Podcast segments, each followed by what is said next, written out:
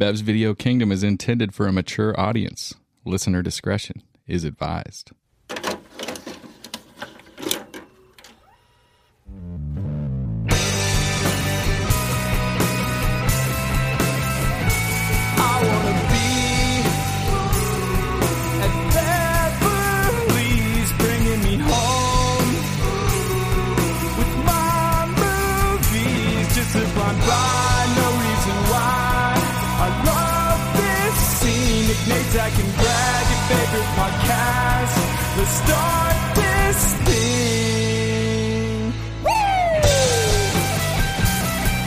Welcome to Bev's Video Kingdom. This is Nate, and it is my week to choose, and I chose one of my all-time favorite movies, Hoosiers. So in 2004, I went through and I ranked my top 100 movies. Actually, it started out as a the, the the file on my computer says top 10 movies, and then there's 100 with 70 honorable mentions. So I had a lot of time on my hands apparently. Uh, and so uh, I, I went back and I looked, and at in 2004, Hoosiers was number three on the list. So, and, and and I've sort of thought about updating this, and this is no, this is genre non-specific. This is my favorite movies of all time, and so I saved Hoosiers. So, so I saved my my three favorite movies for when we went live, and so we're now doing number two, just a couple weeks after Shawshank. I want to also point out as soon as I kick it to Brad how many of my favorite movies Brad hasn't seen, but we'll get there in a minute. So Hoosiers was uh, directed by David Anspaugh. Uh, it came out with a six million dollar budget. It was generally regarded at the time as an incredibly successful movie, but I think it's safe to say that over time it was it, the the sort of lore and and love for the movie grew to a true like fever pitch. So I think you know our, our, USA Today, ESPN, all in the last couple of decades have ranked it the top sports movie of all time. I doubt anything has come along to challenge that. Um, so it was hugely successful. It came out in 1987. It's definitely the best basketball movie of all time, in my view, and I don't know that there's a serious dispute about that. So you know, any any serious contenders probably come from baseball, maybe football, um, and so this movie for me is like you know, and I'll just say really quickly, you know, why I love it. And I've talked over and over again about loving it at different times on the pod, but like when I was a kid, I you know I saw this when I was eight years old, you know, nine years old. And I probably after that won the Indiana State basketball championship in my backyard about a thousand times. like Jimmy Chitwood, elbow jumper, bang, over and over and over again. Like this was the movie that sort of played in my head when I practiced basketball. I loved basketball. I still love basketball. I still play, you know, old man basketball. And so at the time for me, this movie was, you know, everything that was romantic for me about trying to become a basketball player. And like, you know, high school basketball heroes were my heroes at the time now I look back on it and it's it's really great commentary on a time in my life and a type of social dynamic that I find super fascinating. I'm back, you know, I live in the small town I grew up in now with a lot of years behind me. And I see, you know, the positives and some of the negatives of like the way that sports play in and all the complication of that. And Hoosiers is sort of like a really interesting part of that conversation for me. So for me, you know, the movie just it speaks different things and for me it's held up as a great one. But I'm not going to go on too long because we have a great guest. I'm going to kick it to Nick, and then I'm going to kick it to Brad. Uh, but I'll, I'll make sure I shame him before I do that. Um, all right. Well, uh, yeah. I mean, this is up there as far as my, you know, favorite movies. It's for sure. I mean, I feel like top, maybe top three um, sports movies ever. I was thinking back to again. I can't remember when I first saw it, but I feel like this is one of the first movies that I got legit, legitimate chills to in a sports movies and that chill moment that you talk about with all great sports movies. All the great ones have it.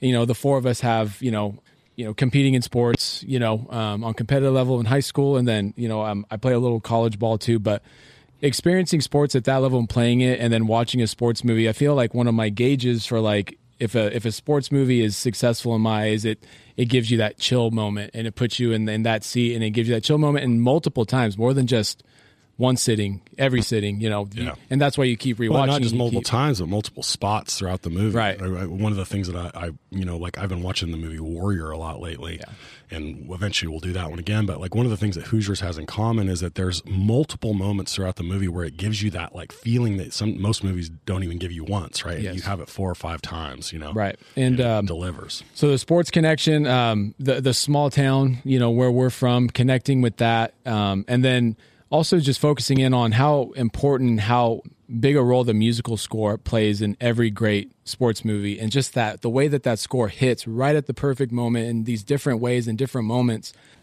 It's a take that like, is there anything more important than than the musical score in a in a good sports movie to give you those chills or bring the you know start the tears and I feel like I come back to that every time. Um, and so between the musical score, sports connection, you know, that we all share, our small town connection, I just keep coming back to those three, and it's and it's why it's a classic, and I keep coming back to it over and over. It moves quickly to me every single time. Yeah.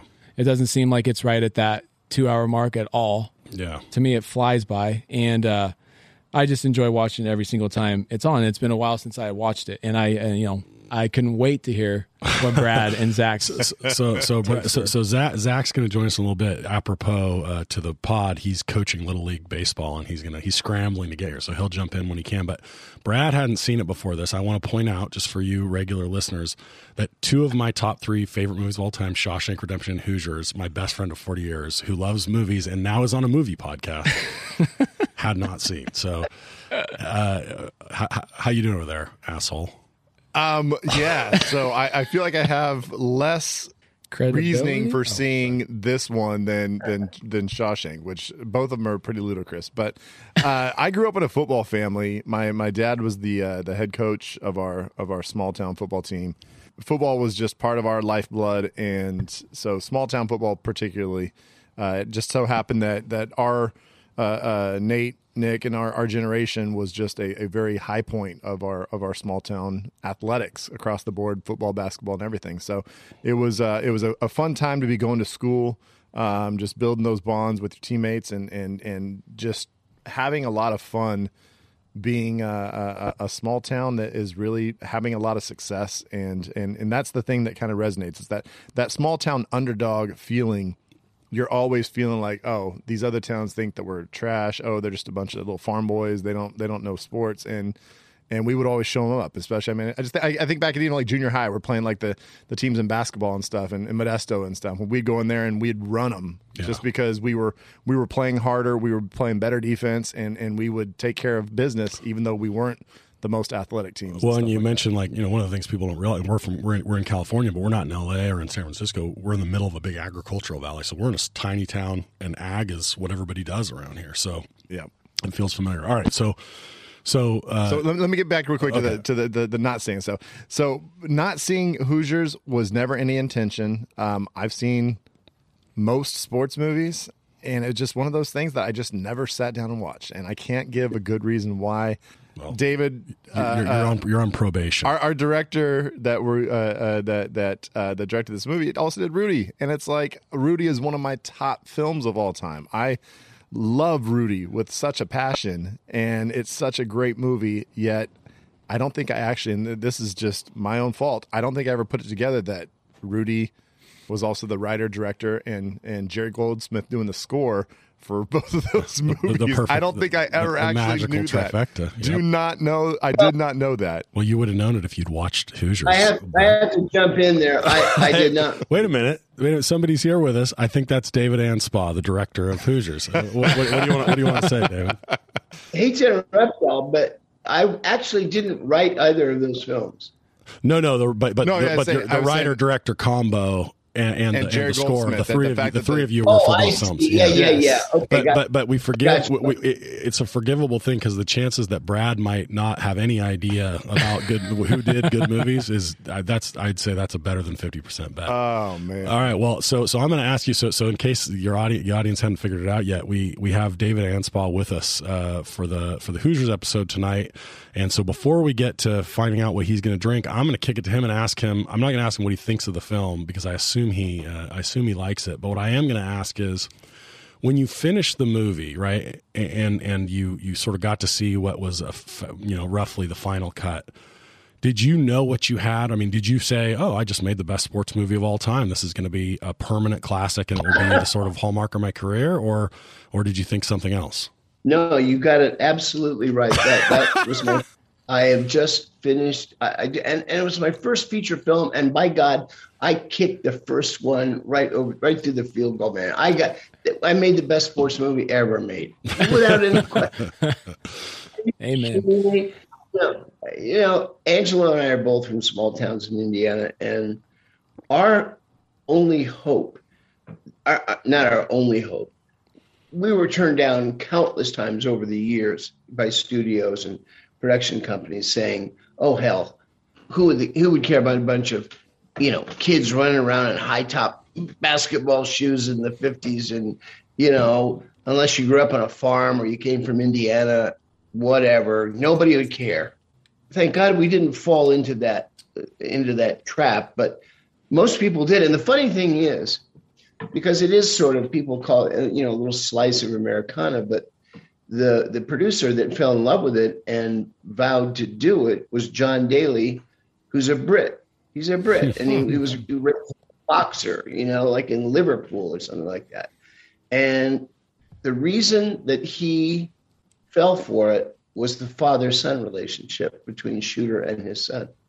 He said that was my dad's story, and that's what made him sort of get behind it. And uh, is that Zach that just That's came Zach. in? Zach just came in. So I just threw 50 pitches to 13 little leaguers, each, 50 pitches each, and uh, came here as fast as I could. Nice to meet you, David. No, the truth is, I don't know any director. I really don't. Uh, that actually says, "Oh God, maybe uh, I can name a couple that might." uh, I won't name. But, uh, Yeah, but you, but you know, but you know who you are out there. So just you know, humble down a little bit.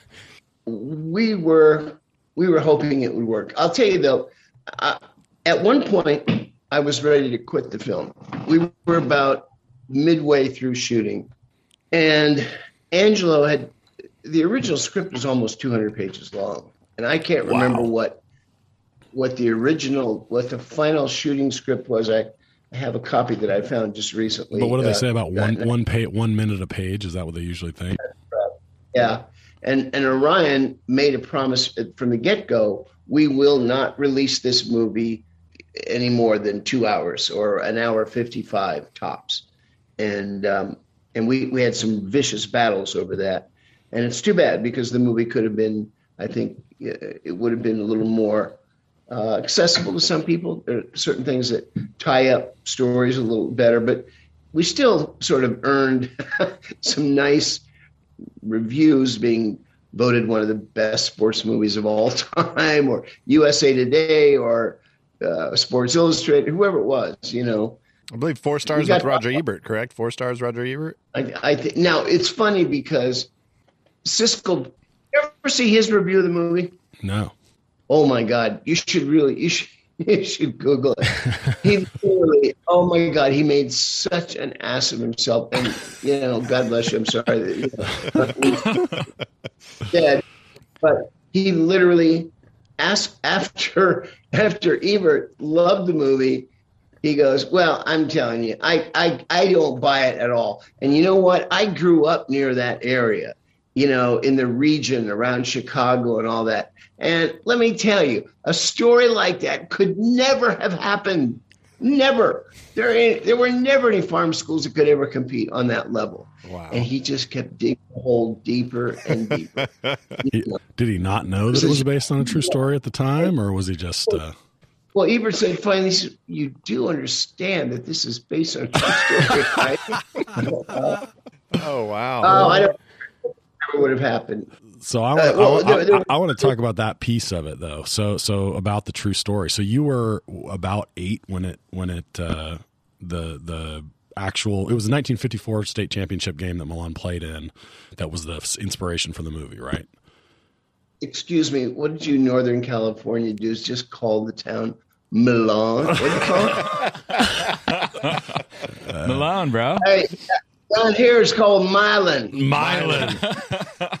Man, that- I feel I feel Wrong I, emphasis. on the wrong syllable. wrong I feel kind of syllable. I feel kind of ashamed myself. Well, well, David, you got to understand. We we grew up in a town called Houston, which whenever you would say, be anywhere, you'd say, "Oh, I'm from Houston." It'd be Houston, Houston, Texas. Yeah, no, Houston. We're like, Houston. no, a little bit different. We're Yeah, in a we- town that's got four four thousand people, not. Uh, All right, so so so it's Milan. Milan. Milan. Okay, so Milan. so Milan in Milan. 1954. They And won you remember Shooter goes in uh, in the woods. He goes, "Hey, you're playing." Uh, uh, oh shit. Um, well, I know I'll which come one you're talking about. Where he knows everything about him. He's like, oh, like that's he, he knows everything. And But- In the movie, yeah, Yeah. I've never forgot when Hopper's talking about him, when Hopper's talking about Yeah, yeah. it's it's sort of like it's not Versailles like Versailles, but it's something like that. Okay. In any case, Um, so so ahead. so do you, do you remember do you remember when the when when Milan uh, won the won the state No. championship? You don't remember it from when you were a kid. It was a little before my time. So, um, but you, but you grew up in Decatur, uh, which is a town now. I mean, at, at the time, it, the census says it was around nine thousand people, which is about the size of the town that we we live in. So, I mean, was was basketball in, in that area similar to the way that it sort of you know the culture shows up in Hoosiers?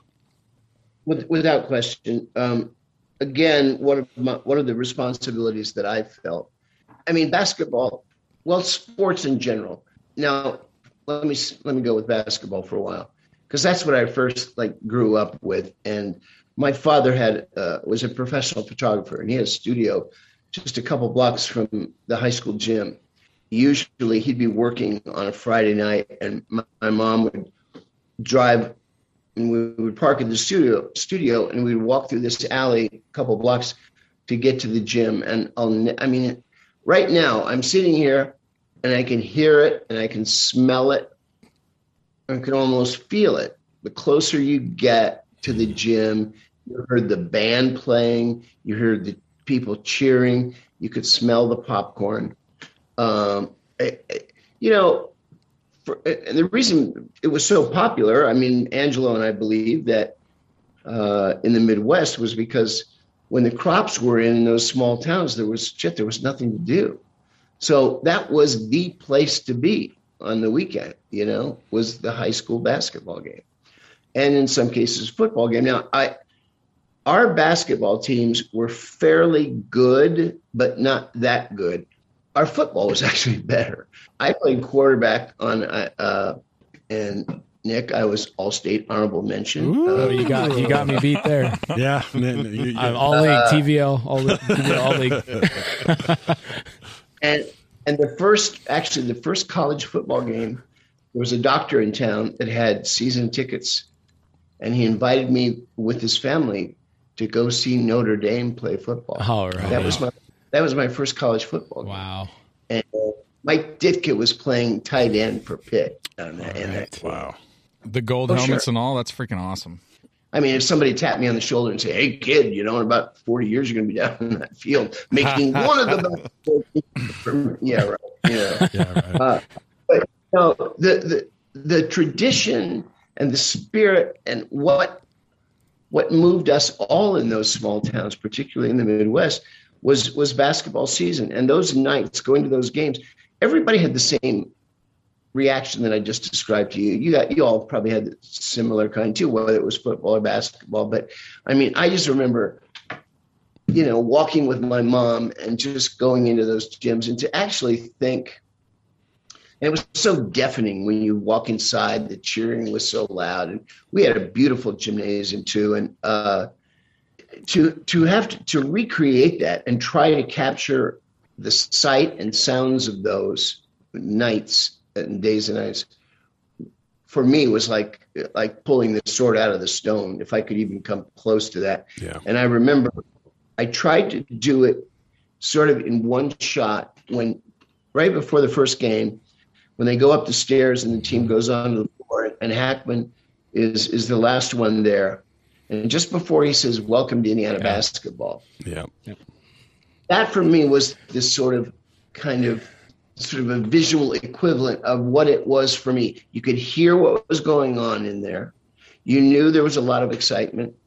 And then he walks through the door, and there it was, and it just and I did a 360 around him just to show the excitement all around the gym and the noise and the team coming running out from the dressing room and and just trying to capture all of it in one shot. You know, you never know if those things work or not, but I, I think it maybe added some nice flavor to it. But but you know, but keeping that that spirit and that sound and those experiences throughout the whole movie was was very very tough you know and we didn't know.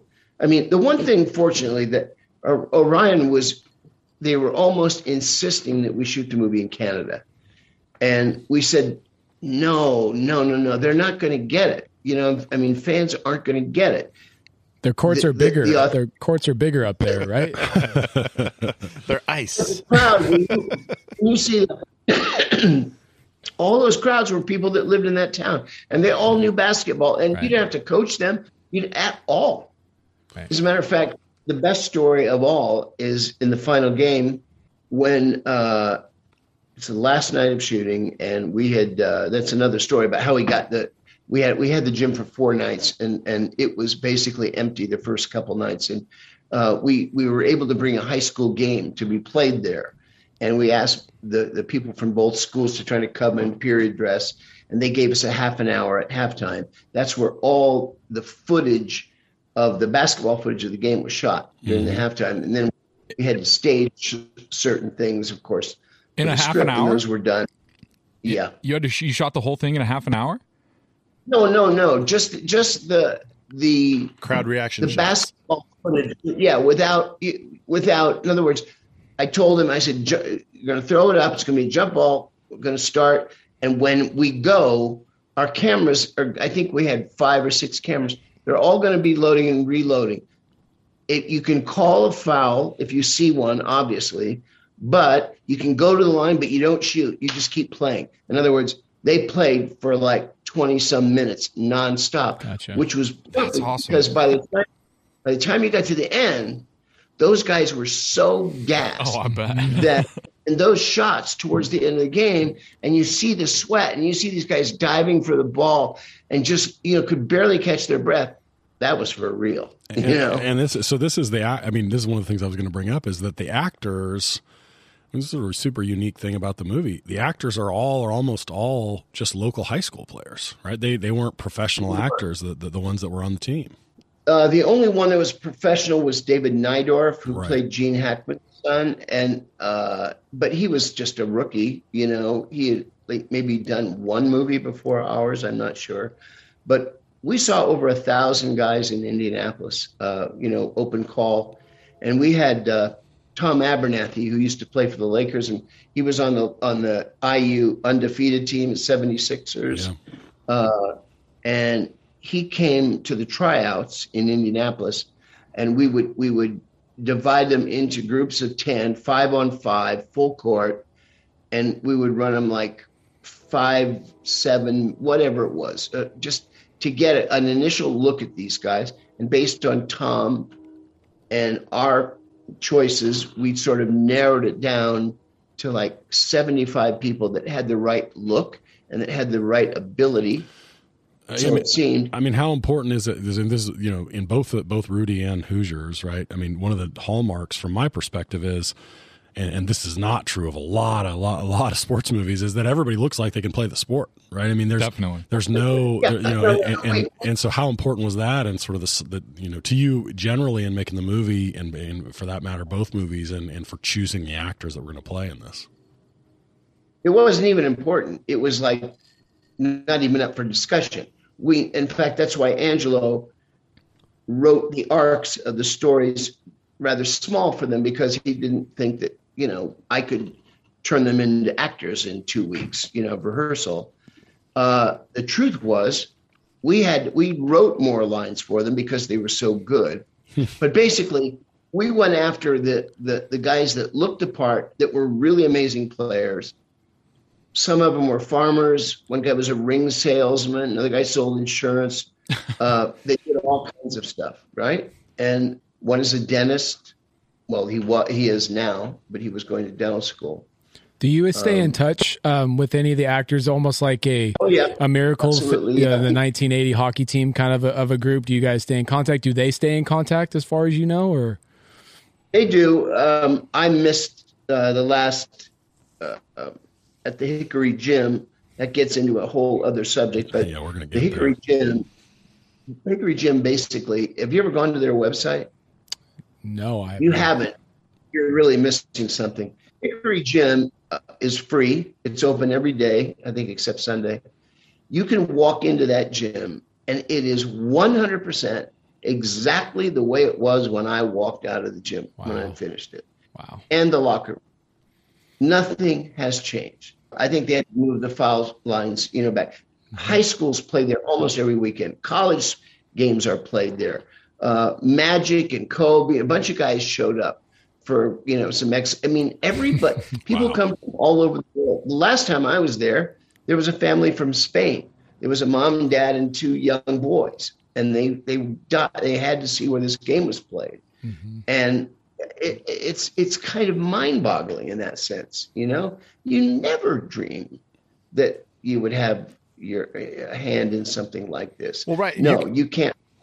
You can think of two movies field of dreams obviously they've done the major league baseball tie-in now recently but but hoosiers is the other one. I mean when you get indiana they put on the Hoos- uh, the the hickory uniforms every year and it's like i mean that's still a staple of of of just everything in pop culture. I mean hoosiers that gym is legendary and, and the fact that that still exists and, and people get to play there that's that's amazing All right, so so I'm gonna inter- I, I- I'm gonna interrupt really quick because I want to talk about I want to go where that that gym's gonna take us, David. But first, I want to formally move us to drinking with the director, which is always sponsored uh, on Bev's Video Kingdom by Last Call Brewing.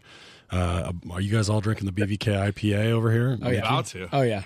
All right, so so David may not know, but we uh, we partnered with a local brewery uh, not not too long ago, and they let us brew a beer. Foolish as they were, and it turned out we we struck struck magic, and this beer is delicious. So we're always drinking that. although, Send me one. what's Yeah, that? Send me. You- you- send me a. uh, you, you- well, I- well, I will send you. I'll send you a, a six pack. Make sure that you uh, sample it and, and, and judge for yourself. I am I'm drinking my signature uh, diet Pepsi and grenadine. Disgusting. because, uh, because that's that's the magic juice. What are, what are you drinking over there, David? me? Yeah. Well, normally uh, I have a couple things, uh, just the way life has worked. I live alone. Uh, I have for some time now, uh, after two wonderful marriages and two beautiful daughters and a grandson and all that stuff. But uh, I never drink alone in my house. Okay. ever. I, there are two things. I don't drink when the sun is up, uh, and and I don't drink alone. But I'm breaking that rule tonight. Oh wow. I feel so what? honored. Well, you're not drinking alone. We're, we're, Yeah, we're, we're- all- here. we're all drinking together And I have some Canada Dry and some good Woodford. You know, Ooh, uh, there whiskey. go. bourbon there you go Hey, that's right up my alley. Okay, so so so And then that's backed up with Dunkin' Donuts iced coffee, which is All right, so here's where here, here's where where I want to go. So so you mentioned the gym and you kind of alluded to something, and and and so one of the things that is uh, if if you've if you've seen the two DVD set, if any of you out there have it, um, the second DVD has a bunch of deleted scenes with commentary uh, from from David and Angelo, and what you might not know is that uh, there was once a uh, official, unofficial, uh, totally unauthorized director's cut. So, so, so you want to tell us this that story? yeah, I have to be careful because you know Angelo and I were best friends for 50 years. Yeah. And when we went off to do Hoosiers, uh, all of our movie friends said, "Oh, that's going to be the end of your friendship." And in fact, we met in college years ago at IU, and then we were in a fraternity for ten minutes together. And but we were two we, we were freaks at the time, and you know I ended up in the woods. i think i might have seen that you went to woodstock so i'm, I'm assuming you were enjoying yourself back in those days I was those days. We, where was I going? Anyway, uh, we were like brothers, sort of. We had a falling out a little over a year ago that had nothing to do with Hoosiers or anything like that. And the the board, the, the gym is all run by donations, and uh, they they maintain it that way, and God bless them for it. Because I mean, it's every minute detail. It's Yeah. it's really for me to walk in there. I mean, literally walk into a set that was like, how many years has it been out now? You know, Yeah. uh, it, it's it's ju- it's exactly the same. The head of the gym says to Angelo, "Hey, I got an idea for a fundraiser. How about we uh, we take that two DVD set, we cut in most of the scenes that were left out of the movie, and we'll put that in, and we'll we'll we'll, we'll go online and we'll sell tickets and call it the director's cut." And Angelo said, "You have a computer that can do that?" And this guy Bob says, "Yeah, I think we do." Well, there was a 21 year old girl that was on working on the board of the gym, and she like took it into her basement or whatever, and literally, well, Angelo said, "Yeah, go ahead and do it." No one called me, no one talked to me at all, and this was billed around the country as a, as a director's cut, and I didn't know about it until the day before. Uh, friends of mine calling me, going, "Are you going to be there? You're going to be there? We're gonna we're thinking about coming in." I'm going, "What? Beware for what?" Oh gosh. And they said, "What? You don't know about know about what? The director's doing cut. You don't know about the director's cut? tomorrow night at the Hickory Gym." I went freaking ballistic. Oh. I I went to the website to see if that was true. Indeed, it was. My first call was to the guy at the gym, and I said, "Who in the hell gave you permission?" Well, I can't mention any name. I said, "Oh, you mean Angelo?" Yeah. Well, okay. So my next call was to the Directors Guild, and I talked to the legal department, and the head counsel there was. Uh, I was telling him the story, and he started kind of laughing. He said, uh, "Pardon me," he said, "I'm not laughing at you or you know your situation. It's just that I've worked here for almost 20 years. I have never, ever seen anything as egregious and wrong as this." And he said, "If you had notified me, if I had 48 hours more, I could have served an injunction and we could have shut him down." But he said, "I don't have the time." Oh my god. So he sent emails to both Angelo and the guy that ran the gym. And so before the screening, they got up and said to they sold 800 seats. People came from all over the country to see this thing. And they said, well, to be honest with you, uh, we billed it as a director's cut, but the truth is, uh, David didn't have anything to do with it. So we're calling it the gym's cut.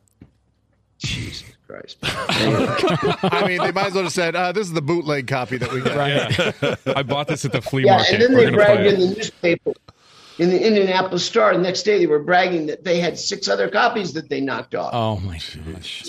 Wow. So so okay, but I but I do want to talk about this because one of the things that I can't I rewatched the deleted scenes uh, before the episode, and one of the things that I I can't help but notice is like. You, you grind your teeth a lot about the the fact that they cut a lot of those scenes. I mean, th- th- there's a I mean, you want Yeah, you, but- you wanted a lot of those scenes. They were in your original cut, and you fought for a lot of them to stay. Yeah, but here's the problem. This is all again Angelo's fault, and you know, bless his heart. And I mean, we worked hard for years to get this thing made, and he so overwrote it. Like I said, the first script was like 200 pages. Right. we had so little money and our budget was so our schedule was so jammed. I said you've got to cut a bunch of these scenes out. A i can't do it with the money and time that we have number one. And number two you're going to end up with a movie that's so freaking long. No i'm not going to cut anything out. I'm not cutting anything out. Shit. well it almost put me literally in the hospital you know trying to accomplish that.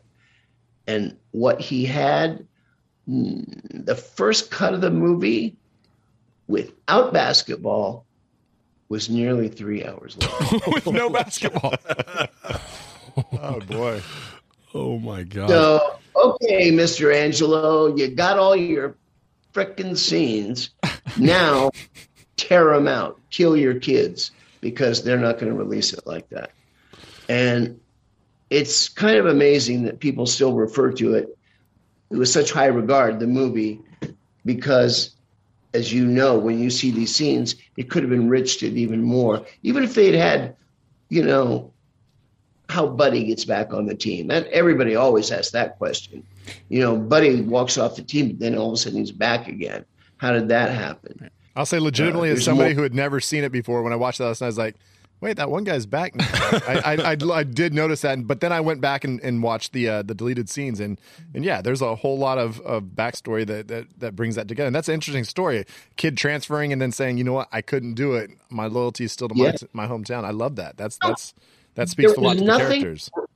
all those scenes that are out of the movie, there's not one of them that was a bad scene. Like, oh, we had to cut that out. We couldn't show that.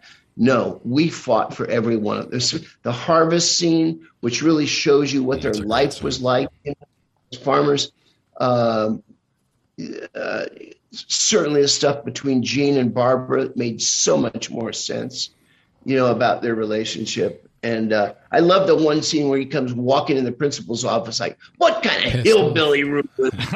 But, you know, And David, uh, yeah, this is Nick, and I had a, a question. I, I had one written up ahead of time, like specifically to that topic. And just I was thinking about you, and then also in directors in general. And I watched also uh, that that uh, that cut of you and and uh, Angelo talking about these deleted scenes, and it got me thinking. I wanted to ask you, directors, you come into this movie with such a large script and big idea, and you want all these scenes in like you said, killing your kids, like that has to be a difficult, I mean, extremely difficult. And that's an understatement, cutting it down to a couple, you know, under a couple hours. And when this movie's done and you've seen the reception that it has, is there still part of you that thinks of, you know, if I was just able to keep these two or three scenes, um, that's my ideal movie. Or, um, you know, and you know, you you see um, uh, Francis Ford Coppola coming out with Godfather Redux and actually turning out exactly what he intended for Godfather Three. Is there a part of you that you know wishes that there could be this alternate, you know, version of this movie, or An is that actual director's cut, you mean? yeah, Yeah. yeah, Well, of course. or, or Hoosiers Redux No, or whatever? Yeah, yeah, without question. yeah, In fact, I had already approached MGM with this idea a couple of years before, and I didn't say anything to these guys about it because it was a done deal. This just it was not going to happen. No, I mean I I'm so proud of everything. But I'll tell you what, he learned his lesson when he wrote Rudy, because there we don't have there's hardly any scenes deleted from that movie because he was smart enough he didn't overwrite it. Got you it. know. I mean, do you you know now that it is you know one of the things that's interesting, right, is that when you take out, especially let's talk about the the Barbara Hershey, you know, sort of character and the and the love story, right? Because there's so much of that developed that gets cut down, right? One of the comments that comes out a lot is that the kiss sort of sometimes feels like it comes out of nowhere. Um, That's the only thing that turns our stomach when that scene comes up. That- That just I, I it's the one thing that I kind of hide in my head. All right, the- call but. David, I don't, I don't know if you know this, but that's because Gene Hackman's a weird kisser. So, so it's not it's not the same. I didn't know if he was going to strangle her or kiss her. He's like, I hit that kid, and he like goes in for the kiss real quick. It's uh, it's it's it's. But you know what? I like it. We slipped by. We slipped through the cracks. No, they forgave us for that. You know, we we we were given a lot of you know people loved the movie. Oh, even yeah. though they didn't. Yeah. Full story. I, I- I know in my research that there was uh, some, obviously, a, a lot. I, I shouldn't even say some. There's a lot of tension between you and Gene Hackman on the set. What was Gene Hackman's relationship with others on the set, like Barbara Hershey and, and some of the other actors? Like, did they did they get along well, or was it just tension all around because of Hackman's kind of abrasiveness? Well, it, it's a very complicated question because almost any director that you ever meet that has worked with Gene that maybe isn't iconic, you know, like a Clint Eastwood or a Coppola or, you know, Woody Allen or somebody like that, unless you're sort of iconic, everybody is like, oh shit, I'm dealing with the son of Satan here. I mean, everybody. Oh boy! Every single day, every single day, I'm not exaggerating. Every single day that I went to work, there was a part of me in my brain that thought this might be my last day of work. He he threatened to quit a couple times. You know the scene when uh, when Jimmy hits all those baskets in back of the school. Oh yeah. The first scene that we shot that day was a scene in his classroom, and it was the first scene in the classroom, and uh, he hadn't picked a kind of like a top coat, sport coat, whatever. And I brought him uh, two coats that the DP and I thought would work well in the palette of that room. And I said, you know, well, take your choice. I said, we kind of lean this way with this coat, and you know, whatever. He goes, which one did you lean? To? I, this one. Oh, he takes it, rips it in two. He goes, Oh my oops. Well, I guess. Wow. My gosh. uh, it was now the funny thing is now looking back on this i've done a lot of i've studied with a number of acting coaches for years even before i started directing because i always thought that if i ever got the chance i really should know something about this process a lot of people a lot of directors never either, either they were actors a lot of my favorite directors were actors or really good writers and actors whatever but it gave me a, a huge leg up when I started directing. And when I taught my directing class at IU, I really stressed this with all these kids. You know, if you ever hope to direct, you know, legitimate people, get yourself in an acting class, read books, you know, bone up on this, go look at stuff on YouTube, anything. Try to because you you can't bullshit them.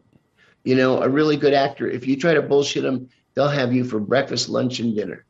And, you know, you're screwed. And I thought Gene would really respond well to that because he knew that I was really prepared in that area and it didn't matter to him. I think I've had a number of people ask me, and again, I've had a lot of training in the method, you know, in that all that. And people say, well, do you think Gene was doing that just to feed that sort of that aspect, that part of his personality as the outsider and the part that, you know, the people, the town didn't like him, nobody liked him, that kind of thing.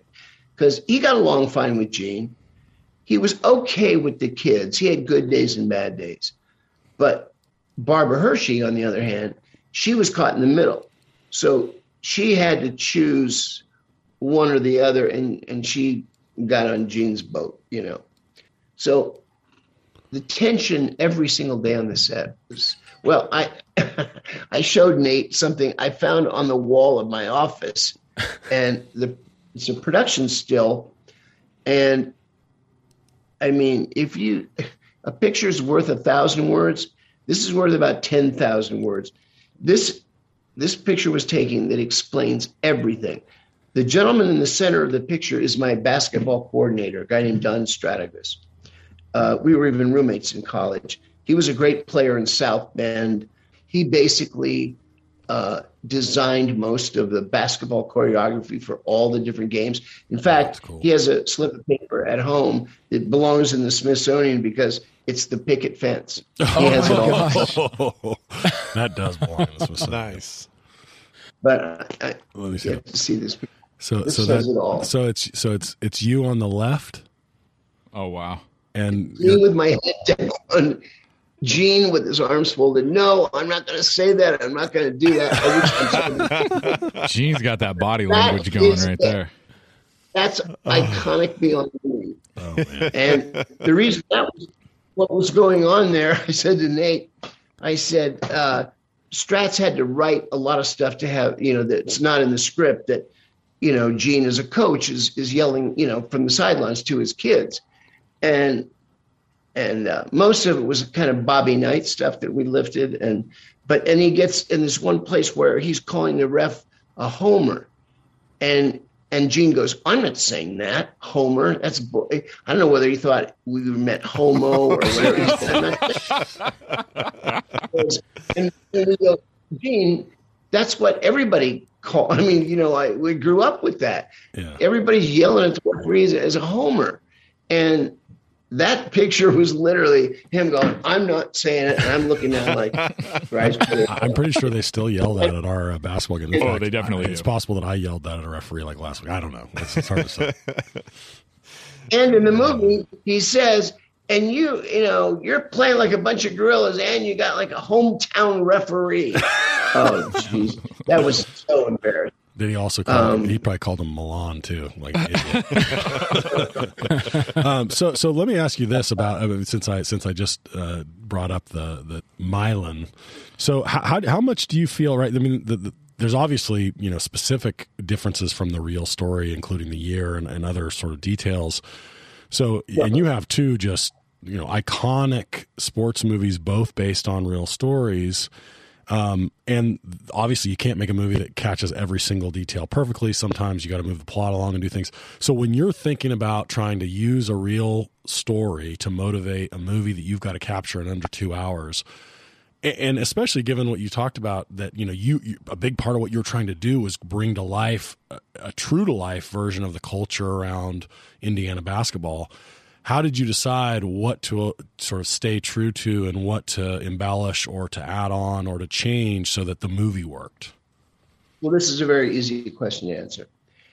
Angelo wanted to do the real Milan story. So, in his research, he went to Milan. He talked to a bunch of the players that were still alive, the coach, everybody in town, getting everybody's point of view. And he came back to LA and he goes, I can't write that movie. I can't write the movie. I said, why? He goes, nothing fucking happened. Everybody got along. he said, I asked one of the players, did anything ever bad ever happen? Well, you know, Bobby Plump was late to practice one day. Coach made him Honest to God, that's it. You made him run laps. Well, so Angelo said, I'm going to make the whole thing up and uh, it will be based on that story. Yeah. But there's nothing about it that actually ever really happened, other than the dynamics, the size of the school, the enrollment versus the big guys. It captured the imagination of the state and all that. But but everything else is made up uh, of hybrid characters that we grew up with or that we knew.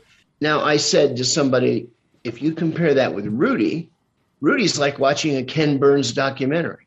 Hmm. There's, n- there's nearly nothing in that movie that isn't really true or was based on, based on truth. No, the players did not form a line and walk in with jerseys. But if you've done any research on that, the captains, the defensive captains, mm-hmm. went in to see the coach and said, "Look, we'll give up our jerseys, but we're we're representing the whole team."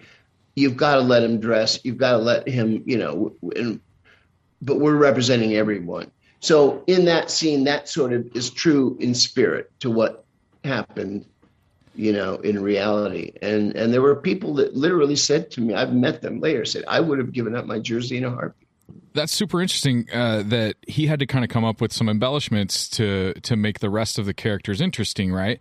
And i think that my favorite part of this movie and part of the you know the, the winning shot is is amazing but I really think that when Shooter comes out onto the court during that game is like the most emotionally impactful scene of the movie. It's just like your heart drops and you're just you just think, "Oh my gosh, what is happening?"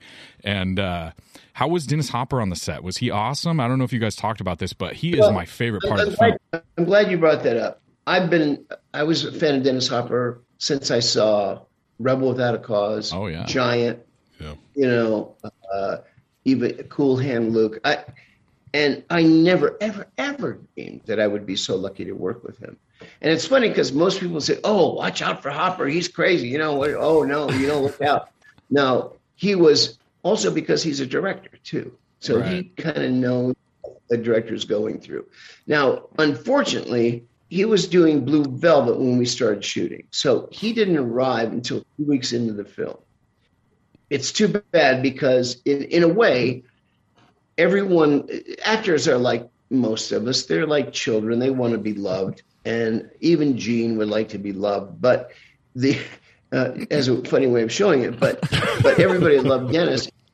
When gene saw all that love going to dennis he he softened up a little bit. It wasn't quite as harsh as he was once dennis arrived but there's so many things that were so much fun. And when you talk about that scene, when you're talking about when he's drunk and he comes into the game, it's when he comes onto the court after he's already cleaned up and done really well. He does good with the team, and then he F- relapses. The wagon, yeah. yeah. he falls off the wagon oh, and yeah, comes yeah. onto the court. Man, it is just heart wrenching.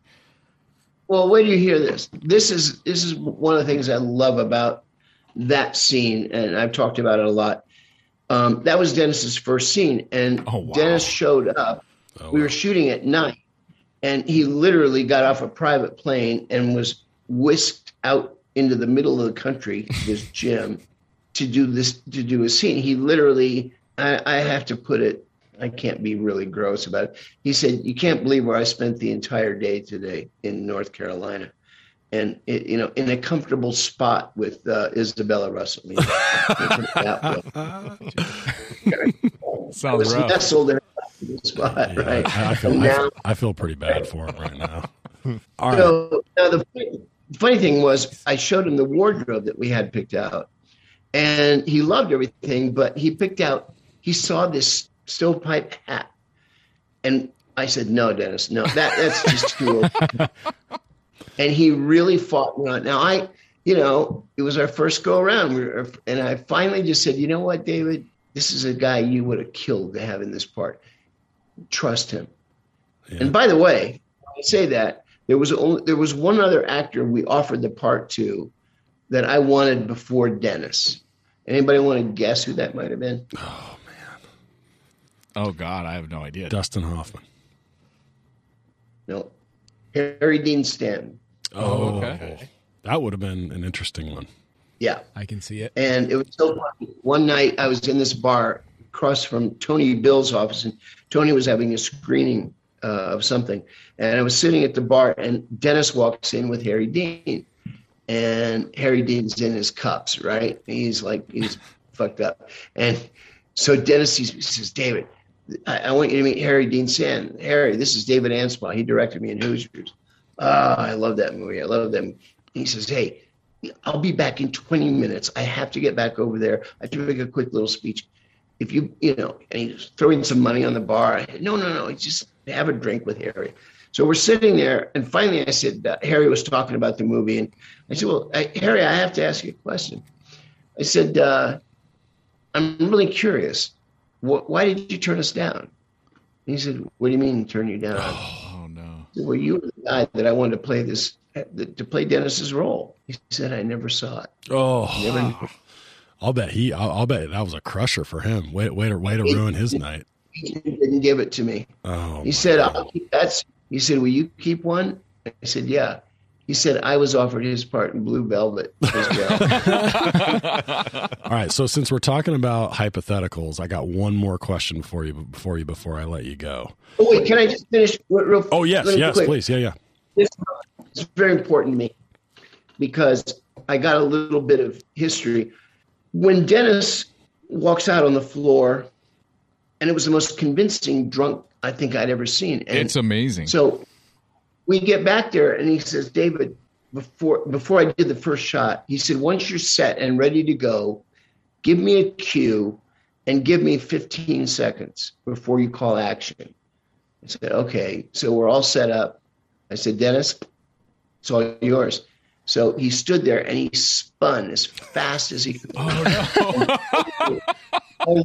he goes, okay, now. And I said, action. So when you see him out there, that's him Dizzy. trying to keep his. oh, he's wow. really discombobulated. that's, awesome. That's some hardcore. legit. me- that's method shit right there. You just spin, you spin for drunk. Wait till you hear the end of this. Wait till you hear the end of this. So we go back into the into the. We started in the in the lobby of the gym. I said, I said, Dennis, I've been going to classes for years. I've seen a lot of people do drunk in different. I said, where did you come up with that? He said, well, you got a little bit of Indiana here. He said, I learned that from from James Dean in Giant, oh, oh. and he said Oh, Wow. scene where Dean comes into the into the empty banquet room and he's falling all over himself and ends up like dropping his head in the plate and then pushing the thing. He said Dean did that every time before every take. wow. So when you see that, that movie, that's that's what happened. Oh, you know, that's that's how he got there. Legit. So it was really cool because, you know, Dean grew up like 50 miles from where we were shooting and played high school basketball. And uh, I, I got to know his uh, cousin, uh, where he spent the, his youth growing up with his uncle and his cousins. And I mean, one of the greatest compliments was uh, uh, his cousin said, he said, Jimmy would have loved this movie. He Oh, this that's awesome. Okay, so so well, I got a little bit of. I said I got a little bit of him in it, you know, with yeah. Hopper. that part of that Yeah. performance. so what's one or two movies that if you could go in, go back and have them, that you would have loved to have gotten to direct? Oh gosh, well there are a number of them. I really fought hard to do uh, Gorillas in the Mist. Well, you and I know about one that I'll get to in a second. I, oh, Good Will Hunting, I would have loved. I'll tell you one I turned down that was stupid of me, and I turned it down. I already had the job. There was no getting fired. It was mine to do. And then I thought to myself, I thought, do I, you know, I want to do like a movie like Seven. I want I want the dark, I want the dark side. I don't do just inspirational good film. That's awesome. I can be bad too. And I turned down uh, Mr. Holland's Opus. Oh my goodness. And uh, then another movie that is now being written about now. I ended up, I saw a documentary on PBS called A League of Their Own, and I went, oh my God, I've got, that's, that's a movie. And I remember because my grandfather took me to see these women play in Fort Wayne. It was the first professional sport I ever witnessed, the Fort Wayne Daisies. Long story short, I was bidding against Penny Marshall, and of course, Penny had a few more resources than I. she got nod. So um, she was prepping the movie, and all of a sudden, again, my manager calls me at night. And he said, "Look, Penny just finished Awakenings at Columbia, and she's got all this post production to do, and Fox doesn't want to wait. They want to do a League of Their Own this summer. So Penny wants to know if you'd fly out to New York and meet with her. So I flew out the next day, and we stayed up nearly all night in her apartment. And finally, at the end of the deal, she said, It's your movie. Now, Penny could not have been a better producer. I literally laid out that whole movie. I mean, I picked, helped design the wardrobe, I chose all the locations, I cast the whole movie, except I had Jim Belushi instead of Tom Hanks. I had uh, Helen Hunt and Mariel Hemingway instead of Madonna and Geena. And what I recently find out found out from this author that's doing a piece on, on the movie, she said, you know, the real reason why he got fired. I went, I kind of know, but what? She said, Lowell Ganz and Babaloo Mandel, the writers, they basically talked Penny out of you directing the movie because they felt that you didn't have a sense of humor. and and the reason the reason they felt that is because I'll give you a perfect example.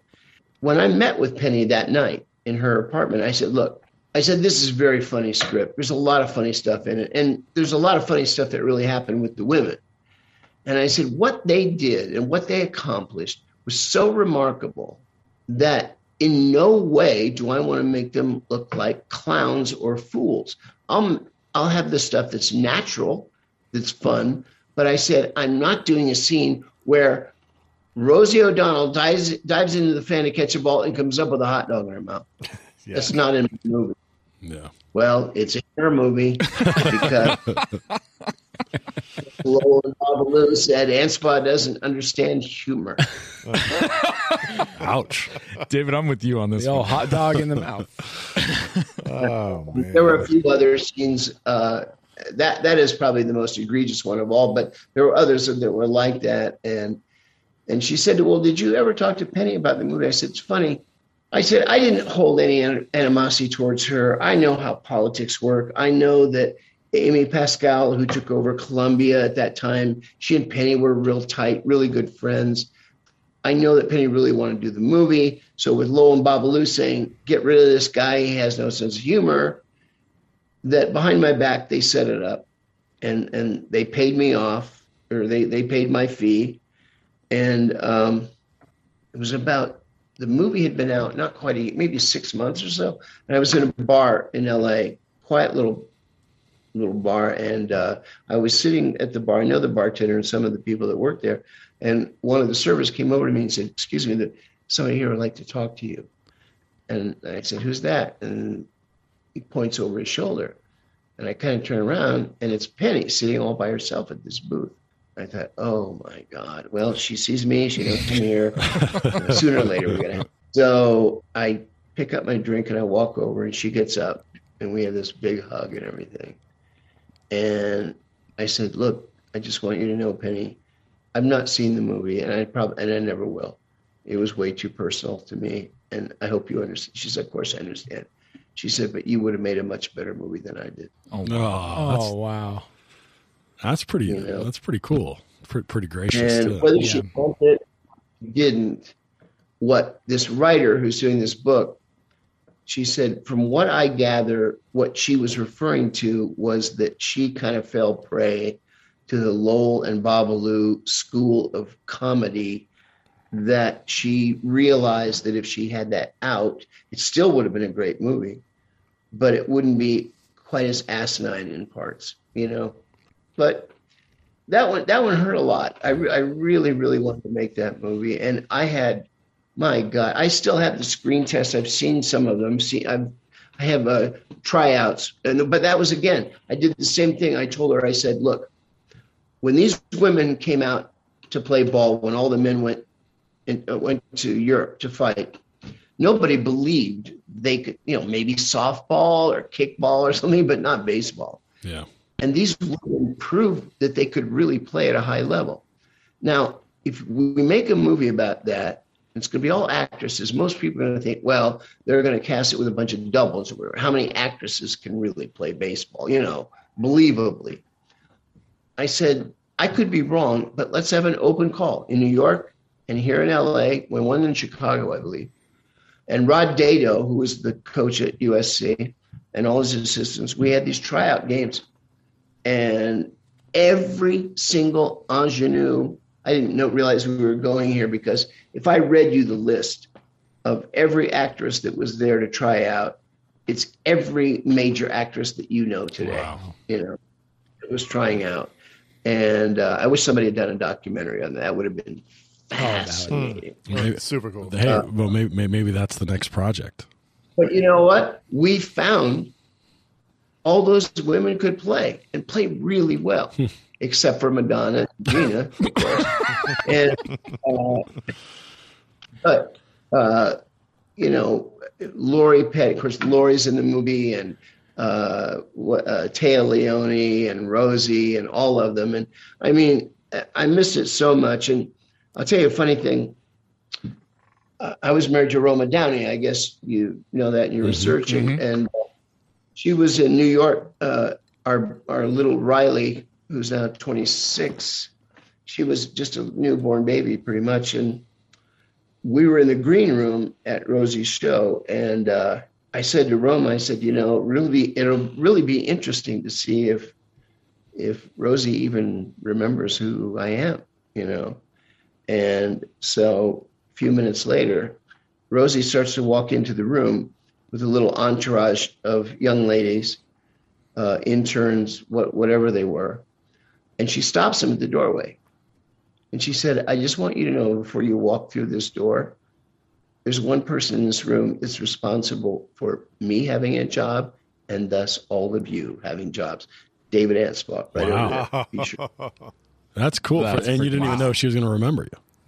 That's super. No, I That's cool. you know, or even she knew. Most of them knew that they were in the that I was the one that I was the one that said yes. I mean, Penny had to agree, but you know, they Yeah. were all on board because I was behind them. Right. Yeah. Uh, so Wow. Well, anyway, you know what? I, I, I wish I, I, I would, I would, like to see the uh, league of their, the David Anspaugh league of their own. Yeah. I don't think I'm going on record about that. hey, it, I can't tell you enough how how much we appreciate you coming on and how much of a treat this was for us. And uh, and I know for for our listeners, we will definitely send you some BVK IPA so that uh, when the sun goes down and you have company, you'll have a couple to share. Yeah, and you're not drinking alone tonight, David. You're drinking with Drinking with BVK, BVK. ki- community over here. B- Yeah. Bev's Video Kingdom. Uh, so. technically, that's right. That's why I agreed to do this. no, it's not drinking alone. Uh, all I mean, right. not, no, not the interview, but but to actually drink alone in the house. no, we, we assume you're like, ah, you know, I'll do, I don't really want to do the interview, but it'll give me an excuse to drink. So, hey, we, Uh, listen, I love your shows, you guys. It's so entertaining. And uh, it's funny. I got to plug my daughter. Please. She has a podcast called, called Review Reviews. Oh, awesome. And she does it with with another gentleman in LA, and what their show is. She's re- they're both really great improv, and she is an amazing actress and writes well. And she actually has sung twice at Carnegie Hall. Wow. She's Oh, amazing talent. So, so she's sort of talented, is what you're saying. Right. Riley Anspaugh, and the show is called Review Reviews. And what they do is every week, every show will be anything from a haunted house to uh, you know picking apples to uh, any of the wa- and they just take reviews that have been written about these things. And then they end up portraying the characters who wrote the reviews. That's actually awesome. What a great idea. You should check it out. We It's will really- check it out. great- All right, so everybody go jump over and go to review reviews and uh, subscribe and give yourself a listen. It sounds like it's going to be awesome. That's the first thing I'm going to do uh, tomorrow morning. Not So- only are we going to check it out, but they're about to get an email from Bev's Video Kingdom and uh, see if they want to do some collaborations. Oh man. Well, uh, it's But you know, you guys would work well together. You really would. well, we, you know what? We, we, we there, there's an excellent chance we're going to reach out, so we'll find out. But hey, th- thanks for thanks for coming on. Thanks for listening, and and truly, I, I mean what I say in in that you know I don't want to be too much of a fanboy here, but you know I. I I got to talk to the person that made one of my top five movies of all time, so this is a pretty good night for me. So- Yeah, it's an it's an honor. So, so, so thanks for, for doing it, and thanks for a great interview. Thanks so much, and David. we'll uh, we will definitely send it you was some such swag. a pleasure. And you know, there was one thing we got. Like I said, Hackman shook everyone's hand, but Angelo's and mine when he left uh, on his Oh last. God. And uh, time came when he was. By the way, speaking of music, we cannot forget this. Oh, this movie yes. would not have Oh, no. what it was. It Yes. was Jerry, right? A thousand And if you look, this is the first American period film using electronic music, I think, ever. But it was definitely the first sports movie ever, but maybe the first American period film that had electronic track. Well, the, the tryout track from from Rudy, uh, when it's like the tryout, that that song is on my playlist and it plays all the time, and I love it. It's just, gosh, it's Now, magical. I'm, talking, I'm, I'm talking about Hoosiers. Oh, yeah, yeah, yeah, we yeah. got you. I'm sorry. Yeah, no, I know you're talking about Hoosiers. I'm, saying, I'm saying I love the Rudy soundtrack. Right. That- he that's he what's- also made a movie called Hoosiers. I don't know if you've seen it. It's pretty. It's should- pretty he good. should have been nominated for that because that that track was used more often than any other soundtrack for trailers and video, all kinds of background, professional teams, Mm-hmm. all that stuff. And he did a suite at Albert Hall called the Rudy Hoosier Suite, Oh, wow. where it, find it on, on, on the internet. It's astounding. He combines the two main themes, and it's like standing Oh, ovation. wow. Was it I would- was it London Philharmonic or who was it? Yeah, I think it was. Oh wow. I, I believe so. And the last thing is that most people don't know this, and it's very rare that it ever happened. Oh, oh, because the apology, he had to come in to do looping because we were invited to screen the movie at the Kennedy Center for the members of Congress and the Senate and so on and so forth. So we had to loop him. So he he hadn't seen the movie, so he uh, he asked to see it the night before he did his looping because I think he thought if it was really shitty, he wouldn't do it. You know. Showed up, and I'll never forget being in that. It was me and Angelo and a recording uh, engineer there. And I heard him walking down the hallway, and I thought, "Oh God, oh shit, how do I get out? I can't get out of this." And he walked in. He walked up to me, and he took his glasses off, and he put his hand out. And he says, "How the fuck did you do that?" then he went. He stood up to the podium. He goes, "How would you like me to do?" He was like the perfect. How you know? How about this way or that way? Or I'd earned his. You know, we earned You got his respect, exactly.